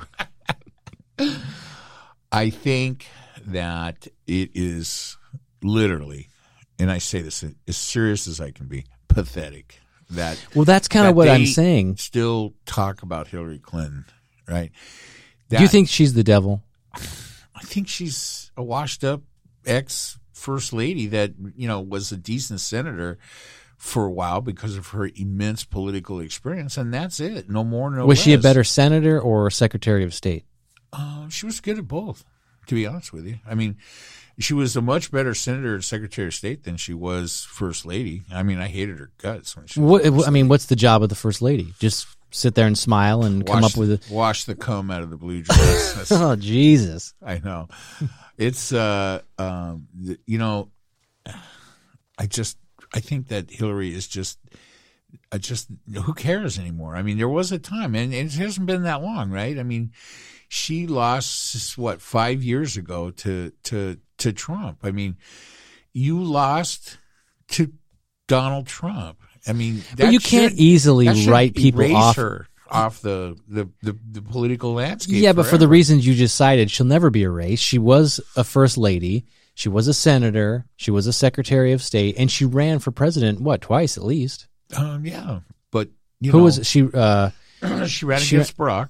Uh, in the first one, right? She that's right because then he brought her into the uh, administration on the second time. So that would have been what 08? Yeah, and then again in sixteen. yeah. I mean, if if if Barack had not risen to the top of the creamery vat like he did, then she probably would have been the president at that time, right? Um, I think we dodged that bullet. You know, the bullet we didn't dodge was Donald Trump, but you know, we're we're still here, and there's still time to fix some of the problems. Like you've stated, you're confident that they'll repair themselves. Do you think? uh, Because I've asked you this too. Do you now believe that Trump has no chance of being elected president in twenty four? You know, I don't think anybody uh, uh, of consequence in the Republican Party really wants him to be president again. I mean, I, I think that it was four years of white knuckle for every actual professional Republican political person, elected official, and operative that he wouldn't blow us up or destroy us or go crazy, uh, have his syphilis come to the surface in the middle of his administration, and he could froth at the mouth and get big boils on his face. I think they're all glad that that didn't happen and they're past it. And I think because they're not sure of how much how much power he remains to uh, that remains in his hands with the actual base, the people. Uh, they're not sure about that, and um, but I think that deep down they all want him gone. I mean, I think deep down most of the Republicans feel exactly like Mitch McConnell does. You know, Mitch McConnell is an actual Republican, conservative Republican political professional person, right? Like him or hate him, but he's not really. It's a lot of credit for you calling him a person. I know he's not really he's not really a sycophantic dick sucking piece of shit like like Lindsey Graham, right? Who has the You can't say dick sucking. That's offensive. okay? Well, did we I, did we start caring? I don't. Your your team does. um, well, listen, I you know really do I worry about being canceled by the Democrats? I don't. I don't care. And thank you for that, admitting that it's the Democrats who do the canceling. Yes, absolutely. um, uh, but you know, at any rate, I think that not really. I mean, I, I, I think there's just a whole lot of things, right? I think it was a very nervous time for the that side, that team. I think, I think really most of them blame the whole Trump thing for the degradation of their political party and the the crappy, unmoral state that it's in now, their loss of significance and and and so forth. Is there a chance they're going to be swept back into power you know in these next elections? Anything's possible. Things are pretty fucked up. And um, the public has been put through a whiplash uh, few years of uh, you know the growing internet social media uh, communication situation and, and social media platforms and Twitter and Facebook and Gettr and all the rest of this shit it's it has expanded without control and without any real idea of what the consequences are. And we won't know those for a while. So yeah things are different than they used to be. And um, i don't honestly think i'm sure as hell i don't understand what all the consequences are and anybody that says they do is full of shit they don't know Yeah, and I hope you brought up social media. I hope there isn't more control. And and you said it earlier in this podcast about you know, for me, I always want the information to be out there and accessible so we can see and hear exactly what people are saying and thinking. And in the case of social media, right or wrong, that's exactly what we're seeing. And, and of course, over its existence, really, in what, 10, 12 years, you know, as it's kind of taken off, it, we didn't know what we had. We didn't know where we started with or where it was going. But the truth is, at least we know largely what people think and what they're saying. And a lot of it's horseshit and a lot of it's crazy. But the problem, the problem I have with that, Travis, is, and we've talked about this in, in different ways, and, and sometimes directly and sometimes kind of indirectly. I'm all for more conversation, more debate, more information. I'm all for that. The problem with social media th- platforms like um, like Facebook and um, Instagram and um, Twitter and whatever else rears its ugly ass head and megalomaniacs like uh, Mark Zuckerberg and things like this is we do not understand the immense effect that these platforms have had on our society and and we're not we are not embracing and and and do not appear to be understanding. The problem is that when when lies are spread on social media that has this kind of reach right? And when because here's the thing. You say well it gives the chance. You say you tell lies other people have a chance to tell the truth. That i believe that to be true. The problem is lies that that gin up anger and hate are the are the ones that people are are are mentally wired to pay attention to. It's our survival as a species, our attention to things that are dangerous, things that make us angry, things that, that we perceive in our environment that has kept us alive and allowed us to, to not go extinct, right?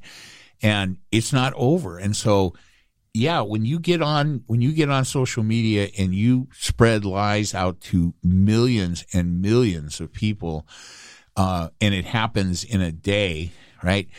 and that's that's the stuff that gets people's attention the lies right when when the when the when the opposite information or the true information gets out there it simply isn't picked up on by the public but because, the truth is because we don't care about that well and, that, and that really is the it's it's more of a psychological impact because the truth is that those lies those hate-filled lies pre-existed before social media right? This is but, but this is simply the platform that has such a large audience. But that they you, didn't spread like this, right? We can not we cannot listen, Travis. I, I maybe I'm not saying this right, so I'm, I'm going to take the liberty to restate it one more time.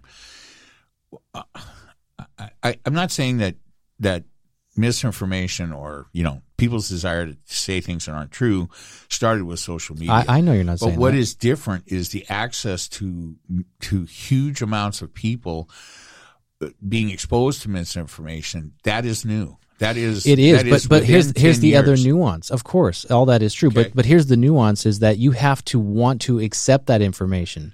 Nobody's forcing these platforms on you. Nobody's don't making think you. That, I don't think that has anything to do with it. of course, because you have a choice not to be influenced by it. And, and you and I are No, case no. in point. Yeah. We are not. We don't participate in that stuff. We don't.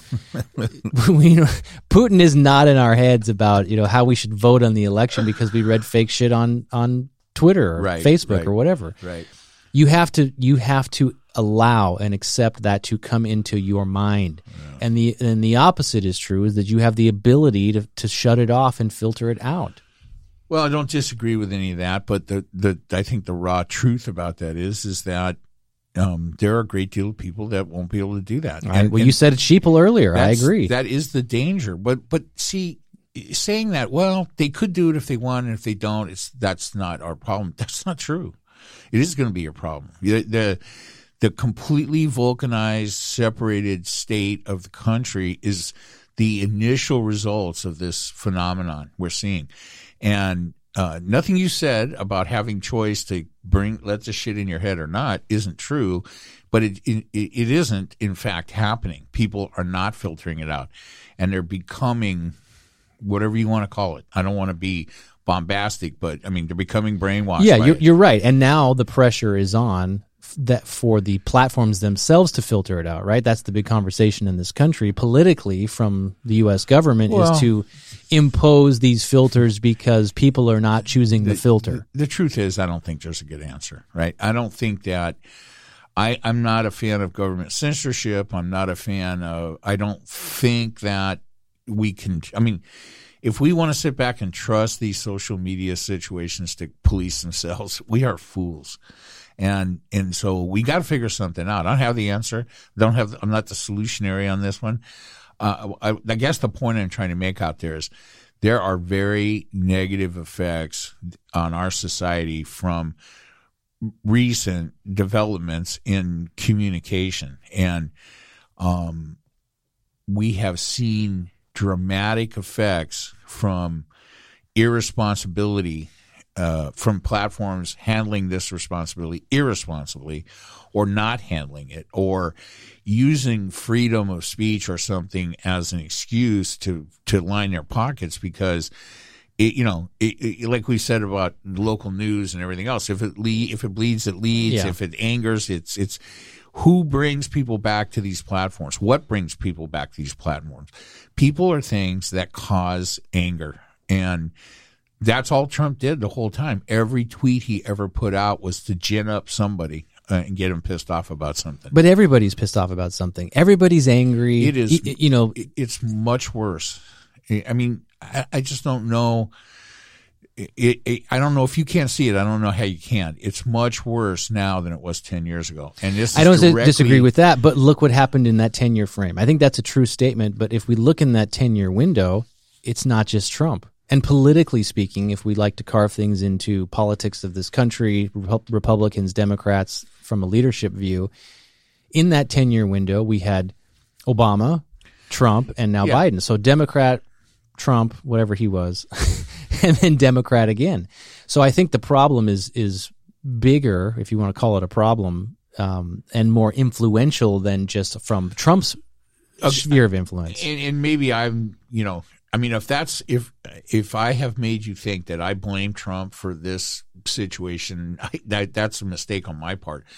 I know I said this before, but you know, sometimes you th- say things and then you say other things that make your previous statement seem, you know, not worth it.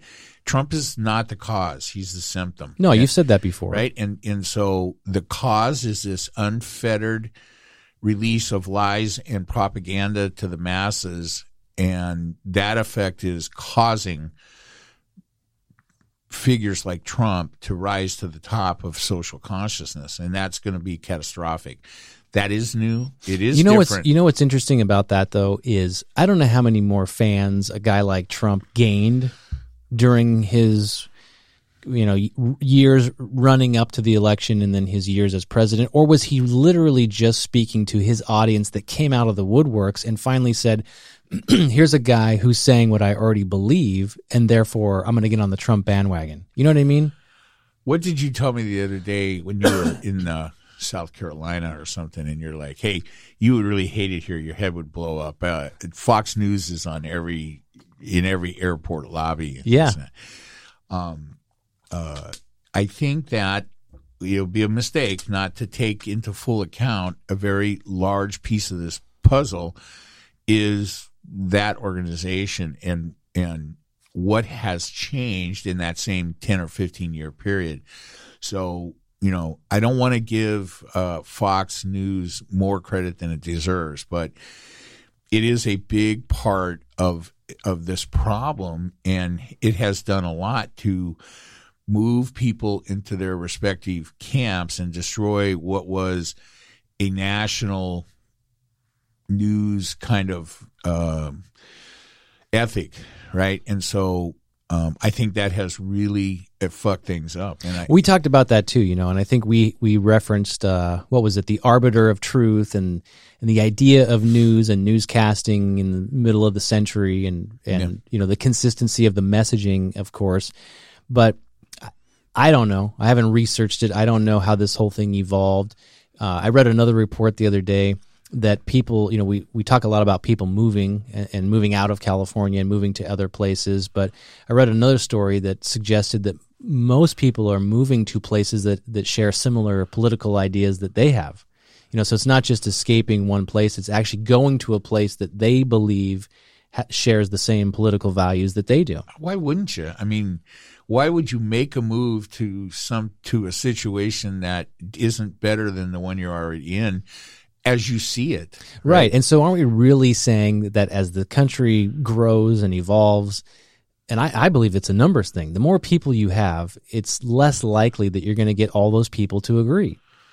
It, we just there's just too many of us to Yeah. have the same political thoughts and ideas. Yeah, I I don't, and I'm not I'm not expressing any desire for for you know for the variance of political ideas to be more homogenous or something, but the I mean, so let's look at what's happened, right?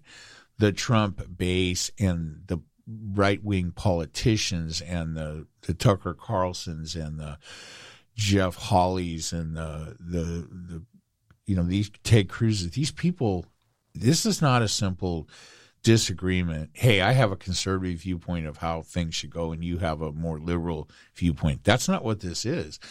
Those those people and organizations and things that I just mentioned have been have been shaped on purpose by a, a correlated strategy of like-minded people and it's not for the good of the country it's for their own aggrandizement listen Fox News, national, you know, prominence. I mean, you're the one that told me they're in every airport around the country. Here's the thing, right? Why does a new why does an organization that once was a fairly normal news organization like like the other ones that were there, why do they change so much? Why what changed that made them take off the reins on on muckrakers like Tucker Carlson and, and Dr. Laura. It's because they It's not know- is it not Dr. Laura? well, what is it? Yeah, it's Laura Ingraham, Yeah. right? So here's the reason. I mean, I, I I know we talked about this before, but I want to make sure people don't forget it. There's a limited time for advertising based opinion news to to be a profit generator for an organization like or, or a mogul like Rupert Murdoch it's going to go away. Uh, Fox News won't always be there. The damage they do may remain, but in the between the time between now and the time that there's not a really a, a prominent Fox News organization, it, where people like Tucker Carlson and Doc, uh, Laura Ingraham and all the rest of these idiots, uh, Sean uh, Hannity and stuff, that that those news sources are going to go behind a paywall so that you so that they are not beholden to advertisers, right? That's already happening. Right. But obviously, but I think you know you, you kind of teased this. How did how did we get here? How did they get where they you know where they are like a Fox News? And I think it's a matter of let you turn them loose. They, they well, I I think it's I think it's finding your audience. And you brought this up with regard to Trump and the whole build the wall thing. That that was something that he started saying not from the very beginning, and then he realized that that really resonated with what became his base, and it became a rallying cry. But that wasn't something he thought of in the Trump Tower. Like I really got to run for president to fix this problem he started saying it and then an audience developed and then that became one of his messaging points his rallying cries i think the same is true with fox news that over time uh, you know you're you're advertising you know medications for dick pills and uh, you got a crank neck so you need to, the my pillow guy and the and the and the audience comes out and resonates with Oh the my God. messaging and then that's all they begin to talk about well, um, when did the idea of partisan news channels really developed. You know, I mean, with Fox News, yeah, but even then, it's It really it wasn't it wasn't with the with the origin of, of Fox News. Didn't like really- day one. it didn't really exist before Fox News. I mean, there were so there's a lot that's happened in this time period, right? Uh, broadcast television news delivery has changed so significantly. 24 hour news didn't exist 20 years ago or whatever it was. I don't know. Wasn't CNN one of the first it to do was the that? first.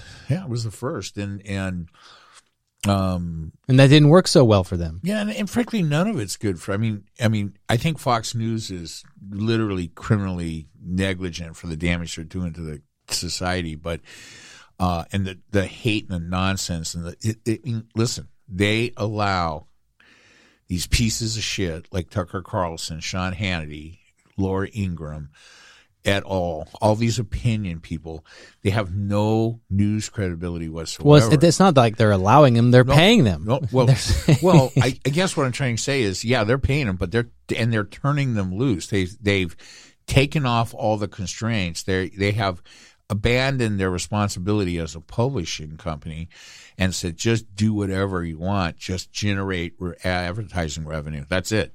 They don't care. But as long as you know that, again, what's the issue there? because it's it's it's it's it is causing a devastating is causing devastating damage to the to the the But you know what else does that? Any any other type of any form of entertainment, like the Fast and the Furious movies. They're terrible movies, and there's not- like twelve dude. of them. If you watch Fast and the Furious movies, it will rot your brain. Well- if you make it, if you suffer through twelve of them or however many of them there are, You know, I get it. I get it. I, I'm, I know I'm too serious about this, but I just I think that the the the lack of acknowledgement of how dangerous this has become and how big a role that Rupert Murdoch, who's not American, right, and has no give does not give one shit about our society or the success of this country and all and and and I think that it's it we need to understand this better and and acknowledge it right? Not so everybody can be the same but so that so that I don't know Travis you know I, I, I told myself today that there are so many things on the burner that you know I, I'm not going to get too wrapped up. So let me just say, I mean, I've said it a bunch of times. You, everybody knows now what I think Fox News is and the problems with it. I, I guess the bright, the ray of sunshine for me is it's going to change. That's going to go away. Broadcast television is going to have less and less impact on things, and um, as long as as long as there's free television, you're going to see it in the terminals in the things, right?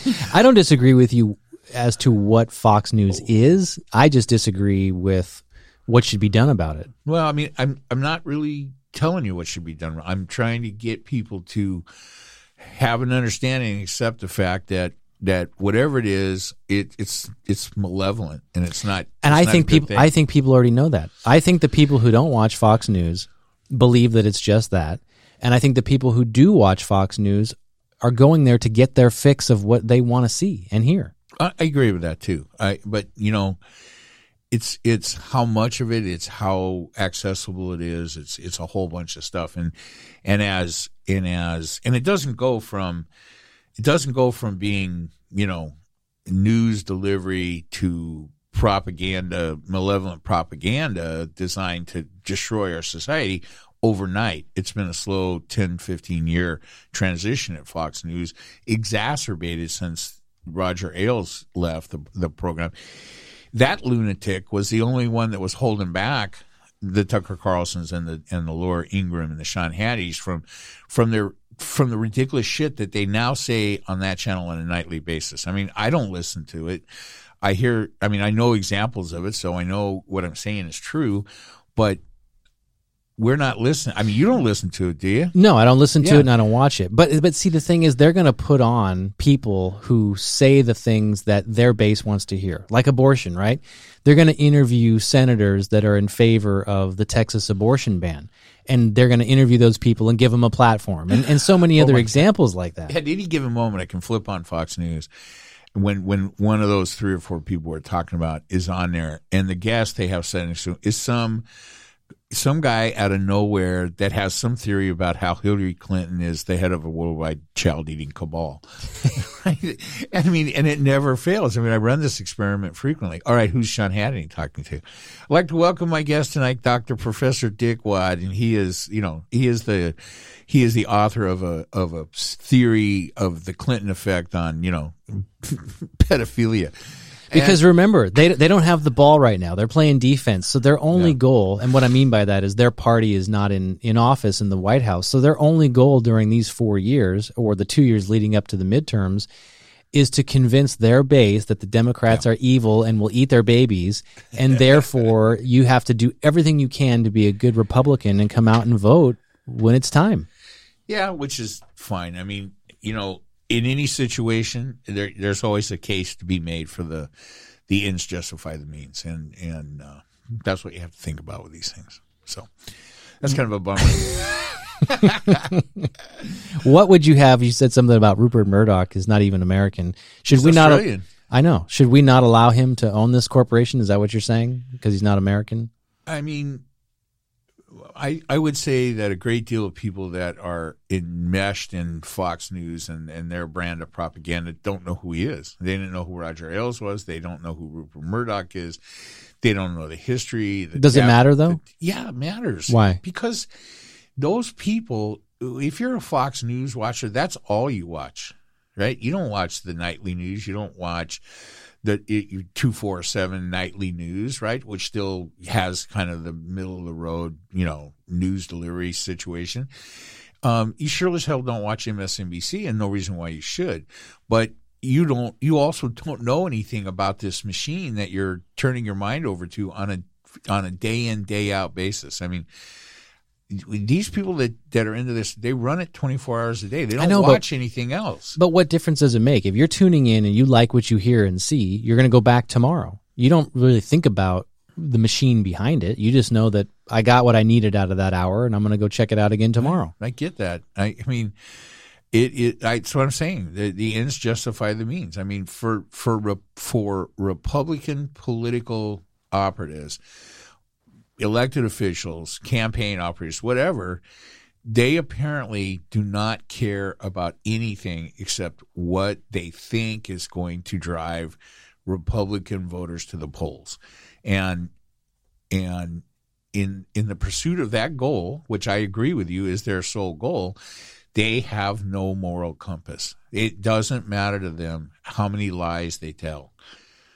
And it's not, there is no moral equivalency between that and the Democrats. It's not the same. I don't care how many times you, and I don't know if you're saying this, I don't care how many times people want to say it. It's there's no moral equivalency between between the two sides. But what I think is actually happening is the people who are listening and watching Fox News don't take it as lies because to them it's repeating what they believe to be truth. So, Right, so the that's validating their the truth. difference is that the the the other side of that story that you you know like to point out is available to anybody who wants it. They do not. They have not thrown off the the the yoke of telling the truth to further their. I mean, every Democratic, every liberal reporter, every Democratic operator wants to win elections too, but they are not. They are not allowing themselves or their party to tell straight up lies and and f- say it's okay. Yeah, That mostly that's true. difference. Mostly that's true. Okay. Well, that's the best I'm going to get out of you. so But I don't know, man. It's uh. So where? Let me let me circle this all the way back. Let me Jen Psaki this back circle back, brother. uh, to the Ukraine and and and the issues in this country. Do you see Ukraine and the crisis there derailing uh, any of our domestic political issues? uh, Biden's plans. We still have Supreme Court things going on. Uh, there's all kinds of legislation about uh, banning lawmakers of trading stocks, and there's you know there's things in the works. Um, do, do you see this as a distraction or a derailment? um, I think I think the Olympics was a distraction. I think you this- watched it. This is a catastrophe. One one of the reasons I watched it, even though I I, I in retrospect, I, I wish I had not supported that by doing that, but um uh, but I, I guess it, this is a this is this is a horrible. This is going to be uh, just a. It's just going to be a terrible thing. This is going to be war in Europe. Is ground war in Europe is just un, un, it was unimaginable until very recently, and I think that we've played a significant role uh, in making this happen, right, and in allowing it to happen. If our position in Europe through NATO had not been weakened to the point that it was, this would not have been able to happen. Um, is it stronger now? Is is the Biden administration doing a good job of shoring up the alliance? It, it looks like they are, and we'll have to see. I don't fully trust Europeans, but um, uh, I don't know. Some of the allies are coming out and and Yeah, I saying mean, and doing the right thing. listen, like the Germans, Germany killed that pipeline exactly, which is directly going to negatively impact their people on yeah, and heating Yeah, expenses. It's going to negatively affect us too. It's going to limit the amount of gas, uh, oil in the in in the market, and that's going to drive the price up. I mean, and for us, I know. so I mean, you you can't. We you- should- You're, you're not going to be able to take moral high ground on on issues of this type and be completely free of any consequences. So, I mean, if Americans aren't willing, and we suck at sacrifice, right? I mean, I, you can say whatever you want about Well, how we do now. We do now. I mean, We yeah, haven't always. Yeah, in the Second World War, everybody there was a lot of pulling together and stuff. Maybe that'll come back. Maybe it won't. But currently, we suck at it. Would And- you would you take an, an an actual World War Three if it meant we became more, I don't know, unified, if that's the word? Well, If it, if it developed a new generation of tell you something. I heard. Patriots. I, I read something today about about how there's a possibility, right? There's a possibility that Putin may be poking. I mean, we like to think of them as the bear because that's kind of their thing, you know. The bear, Who, the wolf. Russians are the Yeah. bear? the bear, the wolf, or whatever the fuck, was some kind of horrible fang predator, right? That's what they think they are. Um, you know, militarily, we're, we're still vastly superior to the Soviet Union, from what I understand. let's test that shit out. Well, here's the thing. What I mean, what is, are they poking a sleeping giant that that will at some point get fed up and just tear the shit out of everybody around them? I mean, uh, uh, I heard of something about some police training today, and, and an analogy that I could easily see in this situation. The the the the male lion in, in on the savannah and the females and the cubs and the cubs are fucking with him and clawing at him and the hyenas are coming up and getting close and and he doesn't really do anything and the hyenas get more and more bold and then eventually the male lion just goes on a tear and kills everybody right? And and and then it says okay now you understand right? So could that be us? It could be us right anybody that thinks it couldn't needs to rethink it i mean we destroyed and brought down the government in in Iraq on false information that everybody and their mother knew was false. I knew it. I'm not even Your in- people didn't know. I'm We've talked in- about that. I'm not in the defense administration. Your people Well, saw what- more information than about you did. Travis. It's not about blame. That you're missing the point. You don't think something can happen, right? But it can, right? And the the Democrats, who I would love to think would be the the cooler heads, say, "Hey, um, uh, you know, cool down. We're not we're not going to have a war in Iraq on on this weak information." No, they joined the party just like everybody else. All of America wanted revenge for 9/11. That's why we had that war but that's why we had the war in Afghanistan. and Iraq. It's all the same. It's all the same. Nobody believed there were weapons of mass destruction in Iraq.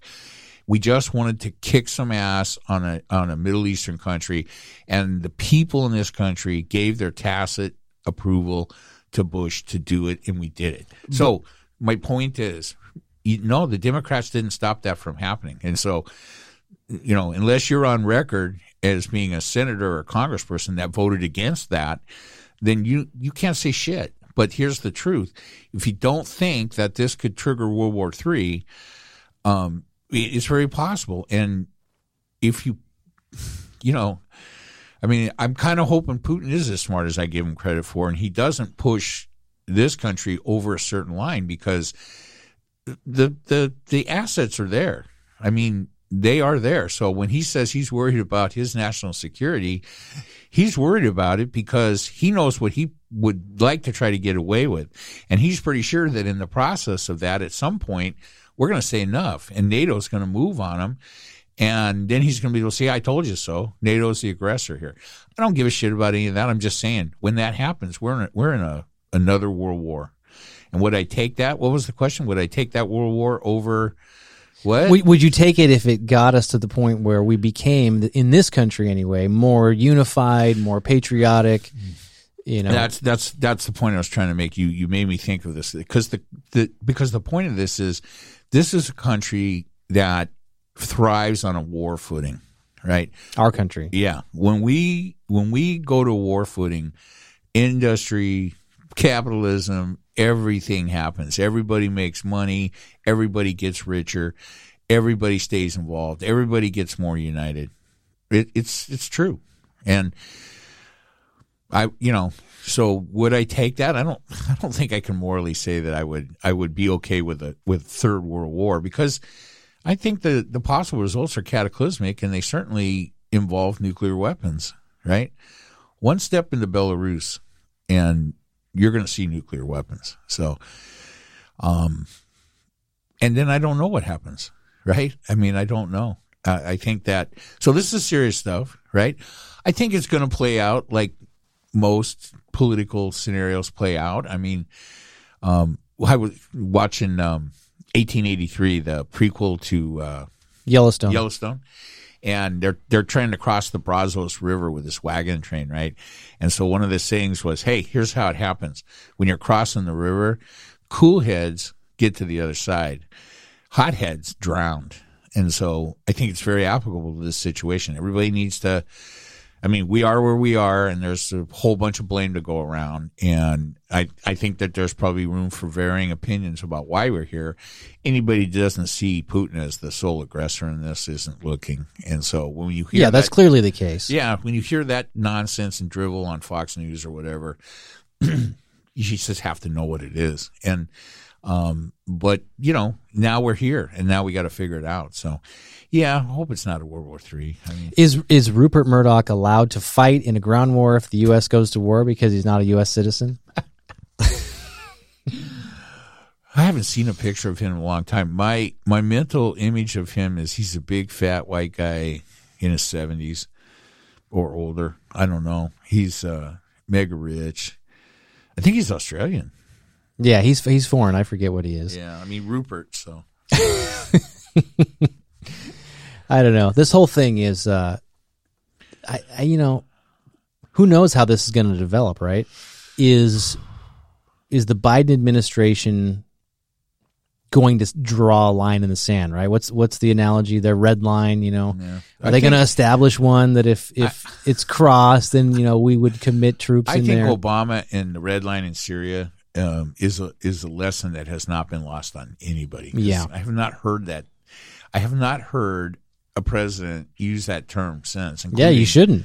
including Trump, which, you know, I think, I, I mean, I just think that, you know, you can't, I mean, unless you're willing to back it up, right? Well, and that's the thing. Even if you are willing to back it up, I think people should understand. This maybe goes to your point about cooler heads prevailing. In in in the geopolitical forces around the world, you should reserve the right to to change and to you know change your position to go back on a comment that you said if it means peace and security. You shouldn't just always be like, "Well, I told these fuckers if they crossed the line, we were coming in, and that's it. I made a promise." I'm coming in no yeah, matter what. Yeah, you got to be able to say, okay, well, let's, you know, is there another solution now? Can we get there another way? And um, I don't know. And that's we'll we'll see how this develops. We'll see if there's uh, another. Had, had Obama followed through with the red line threat regarding Syria, we'd still be there, right. mired in a civil war of a Middle Eastern country backed by Russia. So is this really just uh, you know we got out of Afghanistan and we need to have further stimulus on the economy, No, so we're- we're fabricating a war so that everybody can get rich. We're not fabricating a war. Not we, but we're going to find ourselves in war so that we can I- prime the pump. I think that if if if Putin pushes this country to a war footing, it's it's going to be catastrophic for the world. I mean, because we have massive military capability and all the nonsensical right wing rhetoric to the side. Go back to what I said in the beginning. Nothing has changed since Joe Biden became president. We had it before him. We have it now. We'll have it later. There's no the the military industrial complex is its own machine, and it's not tied to who's in power. And you know who is the leader of that machine and what we need now more than anything? Who? What? Tom Cruise. Tom Cruise. Well, I think that you have, you know, as always, solutionary. You come up with a solution. Send in the the uh, what is it? Mission Impossible Force. The I the MI. I don't know. There's Delta Force. Pick a agency, but I just want to know that there's some Hey. secret shit happening where we drop down on helicopters at night. Yeah, I want to hear that music. Dun dun dun dun dun dun dun. dun. Right? Exactly, I want to hear yeah. that in the background. They should just put it in the background of the news. I want to be watching a Hollywood blockbuster about this in three years' time from now, where we tell the story. I don't. I don't know who you're going to cast in that. Maybe The Rock. And Tom Cruise has he he has a pact with the devil, so he'll still be young enough and everything. But that's true. It doesn't matter. Ten years from now, he can still be playing because he's going to live till 90 or something and look the same. Then he's going to pop off. Well, a lot of people live till 90. Go to yeah, but he's going to look like Tom Cruise. At I don't know, maybe. Is he 50? Oh, I think he's more than 50. Yeah, I think he's he's in his mid 50s. I think. Eh, well, 50 is the new 30. I guess. I'll tell you what, it ain't. It ain't 65. Is that what you are? yeah. I thought you were 66. No, 65. Well, 66 this year. Yeah, I will be 66. Right, right. I'm not trying to uh, fast forward your age here. Yeah, I'm just- thanks. I don't need any help at all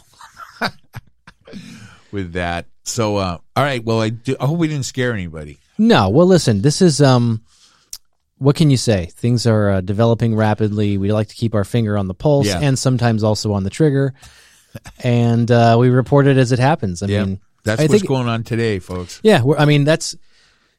I don't know what our jobs are, you, you, but I like I, I like to think of us as interpreting what we're seeing out there. We've always said that we are having the same conversations that we believe people are having across the country and or should have. Yeah, should have. And um, you know we're seeing data in real time and we're responding to it. I don't know. This could be egotistical. I, I don't think there's as many people having this conversation with people that have. I mean, I mean, morally we're pretty aligned, but we do have different opinions on things, and so we can discuss a variety of uh, uh, of subjects that we don't appear to agree on without degenerating into a problem most of the time, unless I lose my shit. And and uh, I I think that's good. I hope more people are having these kind of conversations. I just want people to talk about things and not accept everything, you know, without question, just because that's the the rabbit hole you've gone into, Fox News or MSNBC or whatever. Talk about stuff. Try to understand. Try to look at the back end of things and see what are the motivations that cause these world events to happen. Nothing happening in Ukraine or or the Donbas or Kiev or any of these places that we're hearing about. Kiev. I I'm, I'm disappointed changed. in that too. How many is it? Kiev or Kiev? It's however you want to say it. Tomato, tomato. Yeah, that's right. I've been saying Kiev. Much like we heard yesterday about a common word that we've Yes. been pronouncing two ways for 30 years. Um, it- nothing is as nothing in those situations is as it's being portrayed by the Russian side of this, by the Putin and his, by Putin and his government, by the Putin, by Putin and his government, and um, it just isn't. So, I mean, how you can have a significant number of people that are on the conservative side of politics in this, eh, politics in this country support commentators that put out this babble about Putin's real intentions and and then somehow like you mentioned before try to use it against the Biden administration I mean it's just it's just I think that there was a time where that just wouldn't have happened I mean Maybe they're just afraid of losing their conduit to the other, you know, I, beliefs that they have. You know, they have they have to support their talking heads at all costs because if they don't, then that means the other things that their talking heads say, you know, aren't true. Also, Well, I mean, how long? How long the three big ones that we've been talking about go on un, unbridled? I don't know. Um, Tucker Carlson, Sean Hannity, and and Laura Ingraham. How long they remain, you know, on Fox News and and reaching the type of audience that they're reaching with the numbers that they're reaching, which is shrinking, not growing. That's a good thing. But yeah, but you know, again, it's more rapidly. they will stay on as long as it's commercially viable to Well, do so. Yeah, I mean, here's the thing: they they are rapidly um, those though that viewership base is rapidly loyal to the advertisers that they see while watching these shows, and so that's the sole drive. If and you that's know why, that's how they should stay. If you want to know why Fox News allows this to happen. That's the only reason. There's no real, there's no real political conviction in that Exactly. organization. Rupert Murdoch is neither a conservative nor a liberal. He's just, uh, he's just, a, He's a capitalist, and that's the way it should be. And that's why the I'm in, I'm more in, in, carpetbagger than capitalist, but I'm in favor of letting these platforms stay open, letting people have as much time as possible to say anything they want to say because at some point if they if they say something you don't agree with, if they cross a line, then that's people's think- opportunity to jump off. I don't think you're in any danger of having any any platform. I mean, there hasn't been one shut down yet, so I don't. I don't. You know, the the talk is premature about about that because it's never happened in this country. I mean, when you're talking about Western based news media, nobody, I mean, an individual like Trump who can't follow the rules of a privately run company. I'm okay with that. I'm okay, I'm okay with that because it's a private. But you know, again, there are discussions Yeah, if he this. doesn't, if he, if he won't, if he can't operate according to the rules of an existing platform, he's free to take his $10 billion that he doesn't really have and start his own company. I'm okay with a Twitter or anybody else saying we don't like your hair. You can't be on our place. It's our house, our rules. I'm okay with don't all that. We don't want to promote comb overs. right. We want people to age gracefully and naturally. oh my God. But there are, I mean, again, there are, you know, legislators in this country who want to break up Facebook, and I'm not okay with dismantling corporations because you're afraid that they're not responsibly handling communication. I don't think that's the answer. Um, I don't think that would be the reason. I mean, there, there's a good chance they get broke up sooner or later, but the reason you just stated won't be the reason. I mean, it'll be, it'll be, you know, acting illegally as a monopoly or something like that. The, the, it'll be the Al Capone of uh, takedowns where we'll use the tax loophole to get ultimately what we wanted. you know what? When uh, uh, when you're uh, running an organized crime syndicate, it's called RICO. exactly. That's what's going to bring Trump down. They're eventually they're going to press RICO charges on his organization, and then we'll see who inside that organization. And again, how old is Trump now? Ninety I- no, I think he's like 75, Okay, six, so something like that. seventy five. Really, G- Giuliani. I mean, do do we care if they go to prison? I don't really care. I just want their I No, just- but we can't have Democrats saying we need to have fewer people in prison and then put octogenarians in prison. I agree with that. but I, I would love to see the kids, uh, and I'm pretty sure that Eric and uh, what's the other guy's name? Don Jr. Yeah. They're probably going to end up there. We can't put all the kids in prison. they don't not- have they don't have bikinis in prison. She's not going to prison, so the daughter's not going. That's we need her to be out, the public facing face of Trump. she might be out of a job, but um, because I think that we're not that far away from the Trump organization as we know it disappearing. It's a it's a pretty weak house of cards. And It's all it's going to do is rebrand like Facebook. It's going to be Meta Trump Meta Trump. or something. I don't know. Mega Trump. All right. We had enough fun today, my Yeah, friend. that was a good one. Uh, good to talk to everybody. Hopefully, it was good to be heard. It was good to be heard, good to be seen. Yep. Uh, until next time, Dr. Right. Watkins. Thanks.